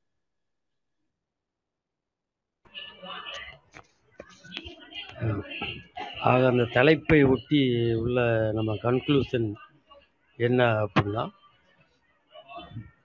தொழிலாளி இல்லாமல் மூலதனமோ நிலமோ சம்பாதிக்க முடியாது என்ற விஷயந்தான் அதில் உறுதிப்படுத்தப்பட்டிருக்கு. இது வந்து ஊகபக வணிகமாக இருந்தாலும் சரி அல்லது எந்த விதமான ஷேர் மார்க்கெட் விஷயமாக இருந்தாலும் சரி அல்லது வட்டி விஷயமாக இருந்தாலும் சரி எதுவாக இருந்தாலும் சரி தொழில்துறை உற்பத்தி அல்லது விவசாய உற்பத்தி இவற்றில் ஈடுபடக்கூடிய தொழிலாளிகளின் உழைப்பின் அடிப்படையில் அதன் மேல் கட்டப்பட்ட இந்த பொருளாதார விஷயங்கள் அனைத்தும் அந்த தொழிலாளி இல்லாமல் அவற்றை வந்து சம்பாதிக்க முடியாது என்பதை நம்ம கன்க்ளூஷனாக பார்க்கலாம் தொடர் அது இந்த அளவுக்கு விவரிப்பு செய்ததுக்கு மிக்க நன்றி தொடர் நன்றி தோழர். சரியான விஷயம். சதாசிவம் தோழர் நீங்கள் எதுவும் சொல்றீங்களா? வேலையா இருக்கீங்களா? சரி தோழரும் நீங்க ஃப்ரீ ஆனவுடனே மியூட் பண்ணிட்டு அன்மியூட் பண்ணிட்டு பேசுங்க தோழர். நவநீதம் தோழரும் நீங்களே கன்க்ளூட் பண்றதுக்கு சொல்லிடுங்க தோழர். ஆ கன்க்ளூட் பண்ணுறதுக்கு ஒன்றும் இல்லை ஆ, நன்றி. எனக்கு ரொம்ப நாளாக இந்த டவுட் இது கூலி உழைப்பு மூலதனம் வந்து ஒரு ஒன்றரை வருஷத்துக்கு முன்னாடி படிக்கும்போது புரிஞ்சுது. இப்போ ரொம்ப அப்போ கொஞ்ச நாளாக வந்து இந்த டவுட் இருந்துட்டு இருந்துச்சு. இப்போ நீங்கள் தெளிவுபடுத்தணும்னா ஓரளவுக்கு புரிஞ்சிருச்சு தோழர். நன்றி தோழர். அதுதான். அப்புறம் ஜஸ்ட் ஒரே ஒரு சின்ன கேள்வி. உபரி மதிப்பும் லாபமும் ஒன்று தானே தோழர் மோரார்லஸ் இல்லை ரெண்டுக்கும் ஏதாவது வித்தியாசம் இருக்கா? அது உபரி மதிப்பிலிருந்து உபரி மதிப்பு தான் லாபத்தின் அடி அடித்தளம். இப்போ லாபம்னு நம்ம சொல்லும்போது அதுக்கு பல பொருள் இருக்கு. ஒன்று மார்க்ஸ் அதை அதை தனித்தனியாக பிரித்து பார்க்கணும். ஒன்று தொழில் முனைவு லாபம். ஒரு தொழில் தொழிலில் ஈடுபட்டு ஒருத்தர் சம்பாதிக்கிற லாபம் இருக்கு. வட்டி வட்டியாக போகிறதும் அந்த உபரி மதிப்பிலிருந்து ஒரு பகுதி போகுது. அதே போல் வணிகத்தில் ஈடுபடக்கூடிய வணிக லாபமும் இந்த உபரி மதிப்பிலிருந்து போகுது. இன்னொன்று என்ன? வட்டி அந்த இயற்கை வளங்களுக்கு கொடுக்குற கப்பம் அல்லது ரெண்ட்டும் இந்த உபரி மதிப்பிலிருந்து தான் போகுது. இது எல்லாத்திலிருந்து அரசு வந்து வரி போட்டு வசூலிக்கிற வரிகளும் இந்த உபரி மதிப்பிலிருந்து தான் போகணும். அப்போ உபரி மதிப்புக்கும் லாபத்துக்கும் உள்ள உறவு என்பது ஒரு உருமாறிய உறவு டிரான்ஸ்ஃபார்மான உறவு. ஒன் டு ஒன் கிடையாது. ஒட்டுமொத்த உபரி மதிப்பும் தொழில் முனைவு லாபமா போயிடுறது அல்லது முதலாளி வர்க்கத்துக்கு மட்டுமே மொத்த லாபமாகவும் போயிடுறது அதில் இந்த இயற்கை வளங்களை கைப்பற்றி வச்சிருக்கிற நில உடைமையாளர்கள் இந்த மாதிரி இப்போ டூ ஜி இது அது வந்து அரசு வச்சிருந்ததுன்னா அரசு கையில் போகும். அவங்களுக்கும் ஒரு பகுதி கணிசமான பகுதி போகும். இதை தான் மூ மூணு பிரிவா வந்து ப்ராடா நம்ம பிரிக்கலாம். ஒன்று கூலி சாரி கூலியை விட்டுடும் கூலி வந்து உபரி மதிப்புக்கு வெளியே இருக்கு இல்லையா? உபரி மதிப்பை ரெண்டா பிரிக்கலாம். முதலாளி வர்க்கத்துக்கு போற லாபமும் நில உடைமையாளருக்கு போற ரெண்ட்டும் அப்படின்னு பிரிக்கலாம். அதுக்கு மேலே தான் வரி வரணும். சரி தோழர். பரிமளா ஓகே கூடுதலா எதுவும் தோழர். சொல்றதுன்னா சொல்லுங்க தோழர். இன்னொரு பத்து நிமிஷம் இருக்கு பேசலாம். நீதன் தோழர் நீங்க கூடுதலா பேசுறதுன்னா பேசலாம். ஆ இல்ல தோழர் இல்ல இல்ல. ஓகே தோழர். ஆ, பரிமளா தோழர் நீங்க இறுதி கூடுதலா கருத்துக்கள் கேள்விகள் இருந்தா சொல்லுங்க. இல்ல கருத்து ஒண்ணும் இல்ல தோழர். ஓகே தோழர். நீங்களும் மூலதனம் ம், ஓகே மூலதனம் மூலதன வாசிப்புக்கெல்லாம் இதுல போறீங்களா தோழர்? லெனின் நூல்கள் வாசிப்புல டைம் இருக்கும்போது வாங்க. ஓகே தோழர். எனக்கு கொஞ்சம் ரெகுலேட் பண்ணிக்க முடியல டைம் பிரச்சனையா இருக்கு. எல்லாருமே ஸ்ட்ரகிள் பண்ணிட்டு அதை விட்டு விட்டு வர்றது சிரமமா இருக்கு. சரி தோழர். இப்ப கடைசியா கேஎல் தோழர் நீங்க கருத்துக்கள் சொல்லிடுறீங்களா எதுவும்? இன்னைக்கு இல்ல கருத்துக்கள் எதுவும் இல்ல தோழர். ஒரு நல்ல ஒரு அருமையான ஒரு செஷன் இதுல வந்து இன்னைக்கு பல தோழர்கள் வந்து நல்ல கேள்விகள் கேட்டாங்க. நல்லா போச்சு தோழர். இந்த மாதிரி தொடர்ந்து இந்த முன்னெடுப்புகள் வந்து எடுக்கணும். நாங்க தமிழ் மார்க்ஸ் தான் எடுக்கிறோம். அதே மாதிரி வந்து சிவகுமார் தோழர் வந்து பல முன்னெடுப்புகள் வந்து எடுத்துட்டு இருக்காங்க ஸோ அதை பத்தி நம்ம அறிவிப்புகள் ஏதாவது கொடுத்தா இருந்தா கொடுத்துட்டு இது பண்ணிக்கலாம் தொடர் இல்ல வேற யாராவது பேசணும்னா பேசலாம். நான் டைம் கொஞ்சம் இதுவா பண்ணிட்டேன். ஆமா நீங்க சொன்ன மாதிரி இன்னும் ஒரு பத்து நிமிஷம் இருக்கு. யாராவது பேசணும்னா பேசலாம். நேரு கண்ணன் அவர் மேல வரணுங்கிறாரு. ஆமா தோழர். இன்னும் இன்னும் இருபது நிமிடம் நேரம் இருக்கு தோழர். நம்ம பேசிட்டு அப்புறம் அறிவிப்புகள் ஓகே சொல்லுங்க தோழர். ஓகே தோழர். இந்த இந்த செஷன் ரொம்ப சிறப்பா இருந்தது தொடர் சொல்லுங்க தோழர். நீங்க உங்க கருத்துக்களையும் சொல்லுங்க தோழர். இந்த தலைப்பு பற்றி உங்களுடைய அனுபவத்திலிருந்து இல்ல வாதங்கள் பொதுவா வைக்கப்படுறது சொன்னீங்கன்னா உதவியா இருக்கும் தோழர். இல்ல I இதுல love my son. இதுல என்னன்னா நட நடைமுறையில நம்ம என்னென்ன சந்தேகம் இருந்ததோ அல்லது என்னென்ன நம்ம மூலதன புக்கு வா புத்தகம் வாசித்த பிறகு கிடைச்ச அனுபவத்தையும் இதில் பொருத்தி பார்க்கும்போது ரொம்ப இதை புரிஞ்சுக்கிறது ரொம்ப சுலபமா இருந்தது. நடைமுறைக்கு யதார்த்த வாழ்க்கைக்கும் சரி இன்னைக்கு இருக்கக்கூடிய அரசாங்கத்தினுடைய பொருளாதார நிலைகளை முதலாளித்துவ வளர்ச்சி போக்குகள் அல்லது அவர்களுடைய பின்னடைவுகள் சம்பந்தமாகவும் இதில் நம்ம தெளிவாக அதுக்கு ஒரு மூல காரணம் உழைப்பு தான் என்பதை நம்ம வந்து தெள்ள தெளிவாக இது வகுப்பு வந்து சு- சுருக்கமா இருந்தாலும் விளக்கமாக இருந்தது என்பதுதான் என்னுடைய திருப்தி தோழர். ஆ, சரி வேற யாரும் இன்னும் இன்னொரு ஒரு சஜஷன் தோழர். ஆ சொல்லுங்க தோழர். நவநீதன் தோழர் சொல்லுங்க தோழர். ஆ தோழர் வணக்கம். செந்தில் செந்தில் பேசுறேன். தோழர்.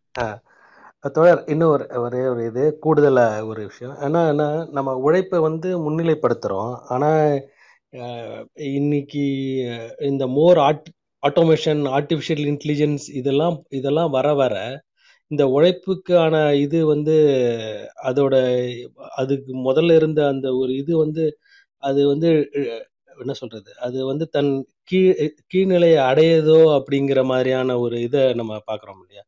இப்போ ஃபார் எக்ஸாம்பிள் ஒரு எந்த இண்டஸ்ட்ரி தொழில் எடுத்தாலும் ரோபோட்டிக்ஸு ஆர்டிஃபிஷியல் இன்டெலிஜென்ஸு இதெல்லாம் கொண்டு வந்து தொழில் தொழிலாளிகளை நீக்கிறதும் மோர் ரோபோட்ஸை கொண்டு வர்றதும் அப்படிங்கிற இது அப்போ அப்போ என்ன சொல்கிறது இதில் கூட நீங்கள் ஹோமோதியஸில் வந்து இவர் யுவால் நோவா ஹராரி சொல்லியிருப்பாரு இது. அதாவது ஹியூமனோட நிலைமை வந்து it will become more degraded அப்படிங்கிறாரு. இப்ப தொழில ஏன்னா ம- அவன் இன்- ஒரு அவர் அவர் ப்ரெடிக்ட் பண்றதெல்லாம் என்ன சொல்றாருன்னா ஃபியூச்சர் வந்து நிறைய ஜாப் வந்து வில் பிகம் redundant அப்படிங்கிறாரு. ஈவன் யார் டாக்டரோட ஜாப்பு அட்வொகேட்ஸ் லாயர்ஸோட ஜாப்பு ஏன்னா இதெல்லாம் வந்து மிஷினே நல்லா பண்ணும். ஏன்னா நம்ம மனிதர்கள் வந்து எவ்வளோ நம்ம எவ்வளோ நம்ம நாலேஜ் எவ்வளோ கெயின் பண்ண முடியும்? நம்ம ஒரு பத்து ஒரு வாழ்நாளில் ஒரு ஆயிரம் பேஷன் பத்தாயிரம் பேஷன் இருபது இது வேணா machine one lakh one lakh one மில்லியனோட பீப்புளோட இது டேட்டாவை கையில் வச்சிருக்கோம். ஸோ அப்படிங்கிறப்ப அது என்ன பண்ணும்? அதோட எஃபிஷியன்சிலாம் மனிதனால் கம்ப்ளீட் பண்ண முடியாது. அப்போ இந்த நம்ம உழைப்பு நம்ம இதுன்னு சொல்கிறோம் இல்லையா? அது அந்த அந்த இது ரிலவன்ஸ் வில் பிகம் டவுன் அவர் அவர் என்ன சொல்கிறாருன்னா ஹோமோதியோஸில் வந்து என்ன சொல்லுவாருன்னா யுவால் நோ ஹரரி அதாவது most of the humans will become degraded humans and there will be few super humans who will be controlling இது அப்படிங்கிற மாதிரி அவரோட இதை சொல்றாரு. ஸோ அப்போ இந்த சமூகத்துக்கு ஒரு பெரிய சவால் இருக்கு. எப்போ அதாவது நம்ம இருக்கும் இப்போ இருக்கிற நிலைமையை விட நம்ம வந்து இன்னும் தாழ்நிலைக்கு போக போகிறோம் அப்படிங்கிறப்ப இதை நாம எப்படி இதை போக விடாம பண்றது தான் நீங்கள் சொல்ற மாதிரி இந்த சவால்கள் இது எப்படி நம்ம டீல் பண்ண போகிறோம் இந்த மாதிரியான ஒரு சுச்சுவேஷன் நம்ம டிட்டரேட் ஆகுறதுக்கு நம்ம எப்படி வந்து இதை நம்ம எப்படி ஹியூமன் ஹாவ் டு சம்திங் நம்ம வி நம்ம we cannot leave just like that விட்டோம்னா இது அந்த நிலைமைக்கு தான் கொண்டு போவோம். நம்ம வந்து let take its own course அப்படின்னு போனால் அப்படிதான் அப்படிதான் ஆகு ஆகிற நிலைமையை நோக்கி தான் நம்ம போயிட்டுருக்குறோம் அப்படிங்கிறது நம்ம இன்றைய ஒரு இது உள்ள சவால். ஸோ இதையும் கொஞ்சம் கூடுதலாக சொல்லிக்கலான்னு தொடர் உங்களுக்கு ஏதாவது கருத்து இருந்தாலும் சொல்லுங்கள் நன்றி தொடர் ஓகே நன்றி. நன்றி தோழர். மற்ற தோழர்களும் சொல்லிட்டோம் ஹரி தோழர் நீங்கள் பேசுங்க. அப்புறம் சத்குரு தோழர் பேசிடுங்க. இப்போ சுருக்கமாக பதினஞ்சு நிமிஷம் இருக்கு தோழர். ஒரு ரெண்டு மூணு நிமிஷத்தில் ஆ இல்ல பெருசா ஒண்ணும் இல்ல. செந்தில் தோழர் ஒரு கேள்வி கேட்டிருந்தாங்க. நான் ரொம்ப சமீபத்துல அந்த துறை சார்ந்து இயங்குறதுனால ஒரு ரெண்டு மூணு விஷயம் மட்டும் சொல்ல ட்ரை பண்றேன். அப்போ இந்த ஆட்டோமேஷனால வந்து மனித உழைப்புங்கிறது சிறுமைப்படுத்தப்படுதா? இல்ல அது அங்கிருந்து வெளியேற்றப்படுதான்னு கேட்டீங்கன்னா இந்த உற்பத்தி முறை வந்து அதுக்கான வடிவத்தை கொடுக்குதுன்னு நம்ம பார்க்கலாம். ஆனா அஹ் நிஜத்துல வந்து பாத்தீங்கன்னா அது உண்மையாலுமே மனித வளத்தை வந்து வளர்க்கறதுக்கான ஒரு வேலையை தான் செய்யுது. அப்போ உற்பத்தி சக்திகள் வளர்ந்தாதான் இந்த சமூகம்ங்கிறது அடுத்த கட்டத்தை நோக்கி நகர முடியும். இன்னைக்கு மலமல்லும் அஹ், தொழில வந்து பாத்தீங்கன்னா மலக்குழியில எல்- இறங்கி அதை செய்யக்கூடிய தொழிலாளர்கள் இருந்தாங்க. அப்போ அந்த நிலைங்கிறது ரொம்ப கஷ்டத்துக்குரிய நிலை தான். அது வந்து இன்னும் துயரத்துக்குரிய விஷயம் தான். ஏன்னா அது வந்து கடுமையான உழைப்பு இருக்கு. அதை தாண்டி இங்க சமூக ரீதியான சிக்கல்களும் இருக்கும். அப்போ அங்க வந்து பாத்தீங்கன்னா அங்க ஆட்டோமேஷனா அங்க வந்து பாத்தீங்கன்னா இயந்திரங்கள் வந்து தேவைப்படுது. அது ரொம்ப அத்தியாவசியமா தேவையான விஷயங்கள். அது வந்து அந்த தொழிலாளர்களை வந்து அந்த இடத்துல வந்து அப்புறப்படுத்துது. அதுல இருந்து நம்ம வெளியேத்துது. அப்ப அவங்களோட உழைப்பு இல்லாம போகுது அப்படின்னு நினைச்சு- பார்க்க முடியாது. ஏன்னா அந்த இடத்துல தேவை. இந்த அமைப்பு முறைக்குள்ள சிக்கல் என்னன்னா அந்த இடத்துல வந்து இயந்திரங்கள் வந்து நம்ம வந்து மெஷின்ஸ் ஆட்டோமேஷன்ஸை வச்சு ஹியூமன் லேபரை ரீப்ளேஸ் பண்ணிட்டோம்னா அந்த ஹியூமன் லேபரை வேற எப்படி யூட்டிலைஸ் பண்ணலாம்? அப்படின்னு திட்டமிடுறதுக்கான வழிமுறைகள் இங்க இல்ல. அதுதான் இந்த அமைப்பு முறைக்குள்ள இருக்கக்கூடிய பெரிய சிக்கல். அப்போ ஆட்டோமேஷனுங்கிறது நம்ம வளர்ச்சிக்கு எதிரான விஷயமா நம்ம பார்க்கறதுக்கான காரணமும் அதுதான். அப்போ ஒரு மனிதன் வந்து ஒரு அறிவியல் வளர்ச்சியை தன்னோட எதிரியா பார்க்கறதுக்கான ஒரு இடமா அது மாறிடுது. நிஜத்துல வந்து பாத்தீங்கன்னா அப்படி கிடையாது. இப்போ பல தொழில்கள் வந்து இன்னைக்கு ஆட்டோமேட் பண்ணனாலதான் இன்னைக்கு அதை தாண்டி மனிதன் வந்து அவனோட அத்தியாவசிய தேவைகளுக்கும் அவனோட சமூக தேவைகளுக்கும் வந்து சிந்திக்க ஆரம்பிச்சிருக்கான். இன்னைக்கு நம்ம வந்து டெலிகிராம் கொடுத்துட்டு இருந்தோம் இன்னைக்கு நம்ம சின்ன ஒரு மெயில் தட்டிட்டு போயிட்டே இருக்கலாம். இப்போ இது எல்லாமே வந்து நவீனத்துல நம்ம வந்து வளர்ந்துருக்கோம். அப்போ முதலாளித்துவம்ங்கிறது அதை வளர்த்துருச்சு. ஆனா நம்மளை எப்படி முழுமையா நம்மளை பயன்படுத்திக்கலாம்? மனித வளத்தை எப்படி பயன்படுத்திக்கலாம் எனக்கு தெரியல. அது முடிந்த வரைக்கும் அவனை எக்ஸ்பிளைட் பண்ண தான் ட்ரை பண்ணுதே தவிர அவனோட வாழ்க்கை நிலையை வளர்த்தெடுக்க அது விரும்பல. அப்போ அதுக்கான ஒரு அமைப்பு முறையை நம்ம தேடுறோம். அதான் இப்போ ஒரு சோசியலிஸ்ட் செட்டப் தேடுறோம். அரசுங்கிற ஒரு கருவியை வச்சு நமக்கான மாதிரியான செயல் திட்டங்கள் இந்த ஒரு ஒரு எப்படி சொல்றது? இன்னைக்கு ஒரு நான் ஒரு தொழில்முறையில இருக்கேன். அங்க நான் ஆட்டோமேஷன் ஃபிக்ஸ் பண்ணிட்டோம்னு வச்சுக்கோ. சும்மா ஒரு பேச்சுக்கு நான் சொல்றேன். நான் ஒரு கார் ஃபேக்டரியில ஒர்க் பண்றேன். அந்த என்டையர் கார் ஃபேக்டரியை நம்ம வந்து பாத்தீங்கன்னா ஆட்டோமேட் பண்ணிட்டோம்னா கூட அந்த இடத்துல இருந்து என்ன வேற ஒரு தளத்துக்கு கொண்டு போறதுக்கான வாய்ப்பு என்ன? அதை நம்ம வந்து பார்க்க மாட்டேங்கிறோம். ரெண்டாவது அத்தகைய இயந்திரங்களை செய்யறதுக்கு ஆட்டோமேட் பண்ணக்கூடிய ரோபோட்ஸை வந்து மேனுஃபேக்சர் பண்றதுக்குமே இன்னைக்கும் மனித உழைப்புங்கிறது தேவைப்படுது. மனித உழைப்புங்கிறது அறிவு ரீதியாகவும் தேவைப்படுது. உடல் ரீதியாகவும் தேவைப்படுது. அப்போ ஹியூமன் லேபருங்கிறது இன்னபிட்டபிளான ஒரு விஷயமா தான் இருக்கும். அப்போ அந்த ஹியூமன் லேபரை நம்ம எப்படி வந்து பயன்படுத்த போறோம்? அப்ப நோவா ஹராரி சொல்லும்போது அவர் வந்து அறிவியல் ரீதியா சில விஷயங்களை சொல்றாரு. ஆனா அஹ் பொருள்முவாத கண்ணோட்டத்தோட அவர் சொல்றாராங்கிறது அது அது ஒரு கேள்விக்குறியான விஷயமா தான் நான் பாக்குறேன். அப்ப அவர் சொல்றதுல இருந்து நம்ம என்ன தெரிஞ்சுக்கலாம்னு பாத்தீங்கன்னா இந்த அமைப்பு முறையை நம்ம நீடிச்சுக்கிட்டே போனோம்னா இதே மாதிரியான ஒரு கேபிட்டலிஸ்ட் ஃப்ரேம் ஆஃப் செட்டப்ல இருந்து நம்ம ஆர்கியூமெண்ட் பண்ணிட்டே இருந்தோம்னா நம்ம வந்து இன்னும் வந்து இந்த டிஸ்பாரிட்டி அதிகப்படுத்திட்டே போய் ஏற்றத்தாழ்வுகளோட சிலர் மட்டுமே ஆட்சி செய்யக்கூடிய சமூகத்துல இருப்போம். அப்போ அதை மாற்றி நமக்கான ஒரு வாழ்க்கை முறையை நோக்கி போகும்போது மனித வளத்தை பயன்படுத்தக்கூடிய ஒரு அமைப்பு முறையை நோக்கி போவோம்னு நினைக்கிறேன். ஸோ அந்த மாதிரி ஒரு அமைப்பு முறை ஒரு சோசியலிஸ்ட் ஃப்ரேம் ஒர்க்காக நம்ம பார்க்கலாம். ஸோ இதுதான் நான் சொல்லணும்னு நினைச்சேன். நன்றி தோழர். நன்றி நன்றி தோழர். சத்குரு தோழர் சொல்லுங்க. என்னதான் டெக்னாலஜி வந்தாலும் இந்த முதலாளித்துவ உற்பத்தி உறவுகள்ல வந்து அதுக்கு லாபம் தான் நோக்கமே தவிர சமூகம் இல்லை. அப்படிங்கிற போது உணவுங்கிறது தேவைப்படுது. டெக்னாலஜிக்கலா மாறுபடணும் வளர் வளரணுங்கிற போது ஒரு சமூகத்துக்கு தேவையானது ஒண்ணா போதும். இது மொத்தமா முதலாளித்துவத்துக்கான உள்நோக்கத்தோட பயங்கரமான ம- மனுஷனை இல்லாம எல்லாம் பண்ற ஏற்பாடு வர்றபோது அது மனித சமூகத்துக்கு எதிரானது தான் அப்ப நம்ம அந்த இடத்துல அது மாறுபட்டு நம்ம ஒரு சமூகத்தை ஒட்டுமொத்த மக்களையும் பாதுகாக்கிற ஒரு சமூக அமைப்பை நோக்கி நகர்த்துறதுக்கு இது யூஸ்ஃபுல்லா இருக்கும்னு நினைக்கிறேன். தோழர் ஒரே ஒரு கருத்து. அதாவது இன்னைக்கு நம்ம என்ன சமூகத்தில் என்னென்ன பொருட்கள் வந்து தயாரிக்கப்படுகின்றதோ அதாவது கமாடிட்டிஸ் அதுக்கு வந்து கன்சியூமர்ஸும் நம்ம தான். அதாவது நம்ம உழைச்சா தான் நம்ம கையில காசு இருக்கும். நம்ம தான் கன்சியூம் பண்ணணும் கன்சியூம் பண்றதுக்கு நம்ம கையில காசு தேவை. நம்ம கிட்டயும் வேல்யூ இருக்கணும். அதை வந்து நம்ம பணம்னு இப்ப சொல்றோம். இப்ப நீங்க சொன்ன மாதிரி இப்ப அந்த பணம் இருந்தா தான் இவங்களால கேபிட்டல் அதாவது ப்ராஃபிட் எடுக்க முடியும். ப்ராஃபிட் எடுத்தா தான் வந்து முதலாளித்துவம் வந்து கேபிட்டலிசம் இந்த முதலாளித்துவம் இந்த மோட் ஆஃப் ப்ரொடக்ஷனே வந்துட்டு தொடர்ந்து வந்து போயிட்டே இருக்கும். மார்க்ஸ் சொல்ற அந்த ஸ்பைரல்ல போய்கிட்டே இருக்கும். இன்னைக்கு வந்துட்டு நீங்க வந்து சில மனிதர்களால் தான் மட்டும் அதை செய்ய முடியும். மற்றவங்க எல்லாம் வந்து பஞ்ச போய்விடுவார்கள் என்றால் இந்த சிஸ்டம் வந்து இந்த இந்த கட்டமைப்பு வந்து உடைந்து விடும் இந்த கட்டமைப்பு அப்படியெல்லாம் உடை ஈஸியாலாம் உடைக்க விட்டுற மாட்டாங்க. ஸோ முதலாளித்துவம் என்பது எக்ஸ்பிளாய்டேஷன் தான். இப்போ சத்குரு சொன்ன மாதிரி எக்ஸ்பிளாய்ட் பண்ணணும்னா வந்துட்டு எக்ஸ்பிளாய்ட் பண்றதுக்கு ஆளுங்க வேணும். அதனால வந்துட்டு யோல்னோவா ஹராரி நிறைய விஷயம் சொல்லுவாரு. ஆனா வந்து யோல்னோரா நோரா ஹராரி சொல்ற பல விஷயங்கள் வந்து நல்லா சிந்திச்சு பார்த்தா வந்து அது வந்துட்டு அது பிராக்டிக்கலா அப்படிங்கிற ஒரு விஷயம் நமக்கு தோணும். சோ இதையே நீங்க இப்படி யோசிச்சு பார்க்கணும். அஹ், இதுதான் என்னுடைய கருத்து. நானும் ஒரு பாயிண்ட் மட்டும் ஆட் பண்ணிடுறேன் தோழர். ஹரி தோழர் சொன்ன விஷயம்தான். இப்போ செந்தில் தோழர் சொன்ன விஷயம் ரொம்ப கனவு மாதிரி இருக்குது தோழர். அப்படி வரணும் தானே எல்லாரும் விரும்புகிறோம் எக்ஸப்ட் சில சூப்பர் ஹியூமன் மற்றவங்கெல்லாம் வந்து டிகிரேட் ஆறுது. அது அவர் என்ன யோசிக்கிறாருன்னா முதலாளித்துவத்துக்கு உள்ள இருந்தே யோசிக்கிறார். ஆனால் அதை விட்டுடும். அந்த பாயிண்டை விட்டுட்டா கூட அவர் சொல்றது நடக்கல பாருங்க. இன்னைக்கு ஐஃபோன் உற்பத்திக்கு ஆப்பிள் என்ன பண்ணியிருக்கணும்? ஒரு சூப்பர் டூப்பர் ஏஐ மேனுஃபேக்சரிங் பிளான்ட்டை உருவாக்கி அமெரிக்காவிலேயே உற்பத்தி பண்ணிட்டு இருக்கணும் இல்லையா? ஏன் சீன தொழில் சீனாவை கொண்டு போனாங்க? ஏன் வந்து இந்தியாவை கொண்டு வந்து பத்தாயிரம் ரூபாய் கொடுத்து பெண் தொழிலாளர்களை வேலைக்கு வைக்கிறாங்க? முதலாளித்துவம் இந்த உழைப்பை ஒழித்து கட்டுவதை அனுமதி விரும்பாது. அது எங்கேயாவது தேடி தேடி அதிக உழைப்பை எப்படி ஈடுபடுத்துறதுன்னு தான் வந்துட்டு இருக்கு. சரிதானே? அதோட சொன்ன ஹரி சொன்ன மாதிரி துப்புரவு தொழிலுக்கு ஒரு எந்திரம் கண்டுபிடிச்சாலும் முதலாளித்துவ முறையில் அதை ஈடுபடுத்த மாட்டாங்க. அதை விட மலிவா உழைப்பு கிடைக்கும்போது நான் ஏன் எந்திரத்தை வாங்கணும்? அப்படிதான் மூலதனம் வந்து ஓடிட்டு இருக்கு. அப்போ இன்னைக்கு யுவல் நோவாஹரி சொல்ற அந்த கனவு அந்த உட்டோப்பியா அல்லது டிஸ்டோப்பியா அவர் சொல்ற டிஸ்டோப்பியா வந்து அதை அதை நோக்கி போகிறதுக்கு தான் முதலாளித்துவம் முயற்சி பண்ணுது. அது போக முடியாது. அது அதுக்கு போய் சேர்றதுக்கு முன்னாடி முதலாளியம் முதலாளித்துவம் நூறு தடவை சுக்கு நூறாக உடஞ்சு போயிடும்.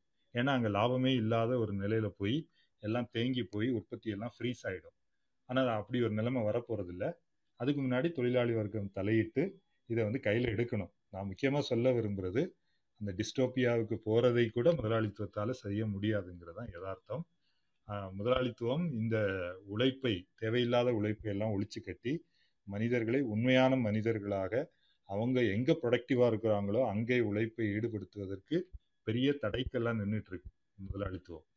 அதனால அது வந்து உற்பத்தி சக்திகள் இந்த தொழில்நுட்பங்களை எல்லாம் முடக்கி வைக்கிறதெல்லாம் செஞ்சுட்டு இருக்கு நான் இன்னும் இதே உதாரணம் நீங்க கார்மெண்ட் ஃபேக்டரி எடுத்துக்கங்க. ஜப்பானில் வந்து அவ்வளோ ஆட்டோமேஷன் வந்துருச்சு. ஜப்பானில் போடுற துணியெல்லாம் அங்கேயே உற்பத்தி பண்ணுறாங்க ஏஐ வச்சு லேசர் வச்சா கட் பண்ணுறாங்க பங்களாதேஷ்லேருந்து உற்பத்தி ஆகி போகுது. ஏன்?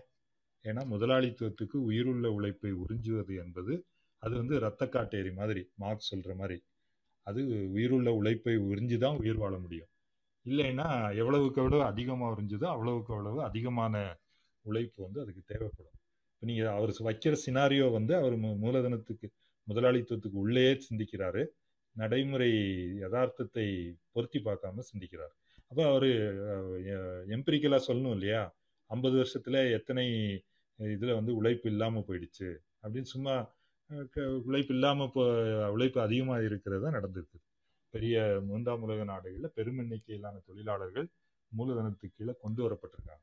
இதெல்லாம் பற்றி நிறைய ஆய்வுகள் இருக்குது அதெல்லாம் படிக்காம நம்ம வந்து வெறும் தியரட்டிக்கலாக பேசும்போது நல்ல ஒரு ஒரு ஆர்குமெண்ட் வைக்கலாம். ஆனால் அது நடைமுறைக்கு பொருந்தாது. அது ஒரு பிற்போக்கை நோக்கி இழுக்கக்கூடியதாக இருக்கும். நேற்று கூட எங்கள்ஸுடைய மேற்கோள் ஒன்று நாங்கள் வாசித்தோம் ரெண்டு நாள் முன்னாடி. பொது விவகாரங்களில் வெறும் கோட்பாட்டாளராக இருக்கக்கூடியவர் அவர் உண்மையிலே கோட்பாட்டாளராகவே இருக்க முடியாது. நடைமுறையோட பொருத்தாம. அவர் வந்து பிற்போக்கின் பிரதிநிதியாக தான் இருப்பார்னு அவர் சொல்கிறார் அதுதான் நடக்குது. மிகச்சிறந்த அறிவாளியா இருக்கலாம். ஆனா அவர் எங்க போய் நிற்பாருன்னா இந்த முட்டுச்சந்தில போய் தான் நிற்பார் அதற்கு ஒரு நல்ல உதாரணம் யுவல் நோவாகாரின்னு நினைக்கிறேன். அவருடைய புத்தகம் நான் படிக்கல டிஸ்கிளைமர் ஆனா தோழர்கள் சொன்னதுல இருந்து தெரிய வருது. எப்படி ஒரு கன்க்ளூஷனுக்கு வராரு அப்படிங்கிறது. அதான் சொல்றேன். நன்றி. நம்ம வேற தோழர்கள் கூடுதல் கருத்து இருக்குன்னா சொல்லுங்க. இல்லைன்னா நம்ம முடிகிற இடத்துக்கு வந்துட்டோம். அறிவிப்புகள் ஒரு ஒரே விஷயத்த மட்டும் ஆட் பண்ணிடுறேன். அதாவது இப்ப நம்ம ஜாப்லெஸ் growthன்னு பாக்குறோம் இல்லையா? அது வந்து அப்ப அது அதை நோக்கி தானே போற மாதிரியான ஒரு இது வருது. அதாவது growth இருக்கு ஆனா வந்து வேலை வாய்ப்பு கிடைக்கல அப்படிங்கிறப்ப அப்ப நிறைய பேர் வந்து வேலை ஒரு அது எம்ப்ளாய்மெண்ட் சர்க்கிள்ல இருந்து வெளியில வெளியேறாங்கிறத வந்து நாம இப்ப பார்த்துட்டு இருக்கிறோமா அப்படிங்கிறதையும் நம்ம பார்க்கணும் இல்லையா அதான் அது ஒரு என்ன என்ன சொல்லுதுன்னா தொழிலாளிக்கு தேவையான அளவுக்கு சம்பளம் கொடுக்குற ஜாப் இல்லாதது. மூலதனம் வந்து வர ரெடியாக தான் இருக்கு. பதினைந்தாயிரம் என்ஜினியரிங் படித்த பெண்கள் அல்லது அவங்க சொல்கிறாங்க என்னென்ன படித்தோம் அப்படின்னு. அவங்களுக்கு பத்தாயிரம் ரூபாய் கொடுத்தா வேலை கிடைக்கும். எனக்கு ஐம்பதாயிரம் ரூபாய் வேணும் நான் படிச்சிருக்கிறேன்னு கேட்டால் கிடைக்காது. அது ஜாப்லெஸ் குரோத்தாக இருக்குது இருக்கு. மக்கள்லாம் என்ன ஜாப்லெஸ் growthனா வாழாமலாம் இருக்காங்க வேலை செய்கிறாங்க சாப்பிட்றாங்க. யாரும் வந்து முடங்கி போயிடல இல்லையா? அந்த அந்த டைனமிக்ஸ் இயங்கிட்டு இருக்கு தோழர். நிறைய பேர் வேலை இல்லாமல் முடங்கினாலும் அவங்களுக்கும் சாப்பாடு போடப்படுது. தொழிலாளி வர்க்கம் தான் சப்போர்ட் பண்ணுது அதை. தொழிலாளி வர்க்கமோ விவசாயி வர்க்கமோ. முதலாளி அதை கூட கொடுக்கறதுக்கு க கஞ்சப்படுறான். நீ வந்து கொரோனா ரிலீஃப் கொடுத்தா எனக்கு வந்து எனக்கு நான் டேக்ஸ் அதிகமாக கட்டணும்னு அதை நிறுத்தி வைக்கிறான். இதெல்லாம் நடந்துட்டு இருக்கு தோழர். அப்படி ஜாப்லெஸ் குரோத் எல்லாம் முதலாளித்துவ வார்த்தைகள். அப்படி யாரும் உழைக்காம எங்க இங்க வந்து உற்பத்தி நடக்கல. அப்போ உழைப்பு நடக்குதுன்னா ஏதோ ஒரு வேலை செஞ்சுட்டு தானே இருக்காங்க. எத்தனை பேர் சும்மா இருந்து சாப்பிட்டுட்டு இருக்காங்க? குறைந்தபட்சம் இந்தியாவில் ஒரு நாற்பது கோடி பேர் உழைக்கிறாங்க. அது அது குறையுது அப்படிங்கிறது சொல்லலாம். ட்ரெண்டு அது ஜீரோ ஆக முடியாது. என்றைக்குமே ஆகாது. அது ஈவன் ஒரு என்ன ஒரு முப்பது கோடி கீழே போகிறது கூட ரொம்ப சாத்தியமே கிடையாது. அதுவும் நம்ம நாற்பது கோடி என்ன சொல்கிறோம் இந்த பொருளாதார சரக்கு சந்தை பொருளாதாரத்தில் உழைக்கக்கூடியவங்கள சொல்கிறோம் அதுக்கு வெளியே உழைக்கக்கூடிய வீட்டில் வேலை செய்யக்கூடியவங்க குடும்ப உழைப்பு அதெல்லாம் பெரிய அளவு இருக்குது அப்போ இவங்க என்ன சொல்கிறாங்க உழைப்பை ஒழிச்சு கட்டுறோன்னா ஒழிச்சு கட்ட மாட்டேங்குது. அதான் தலைவிதி ஒழிச்சு ஒழிச்சு கட்டணும்னா நாங்களும் சொல்கிறோம் நாங்கள் சந்தோஷமாக நீங்கள் சொன்ன மாதிரி காலையில் மீன் பிடிச்சிட்டு மதியம் கவிதை எழுதிட்டு சாயங்காலம் வந்து மியூசிக் கேட்டுட்டு சந்தோஷமாக இருக்கணும்னு தானே எல்லாரும் விரும்புகிறாங்க முதலாளித்துவம் அதை அனுமதிக்க மாட்டேங்குது. அதுதான் நடந்துட்டு இருக்கு தோழர். சரி தோழர் நம்ம தொடர்ந்து பேசுவோம். பெரிய டாபிக் தான். நன்றி தோழர். நன்றி தோழர்.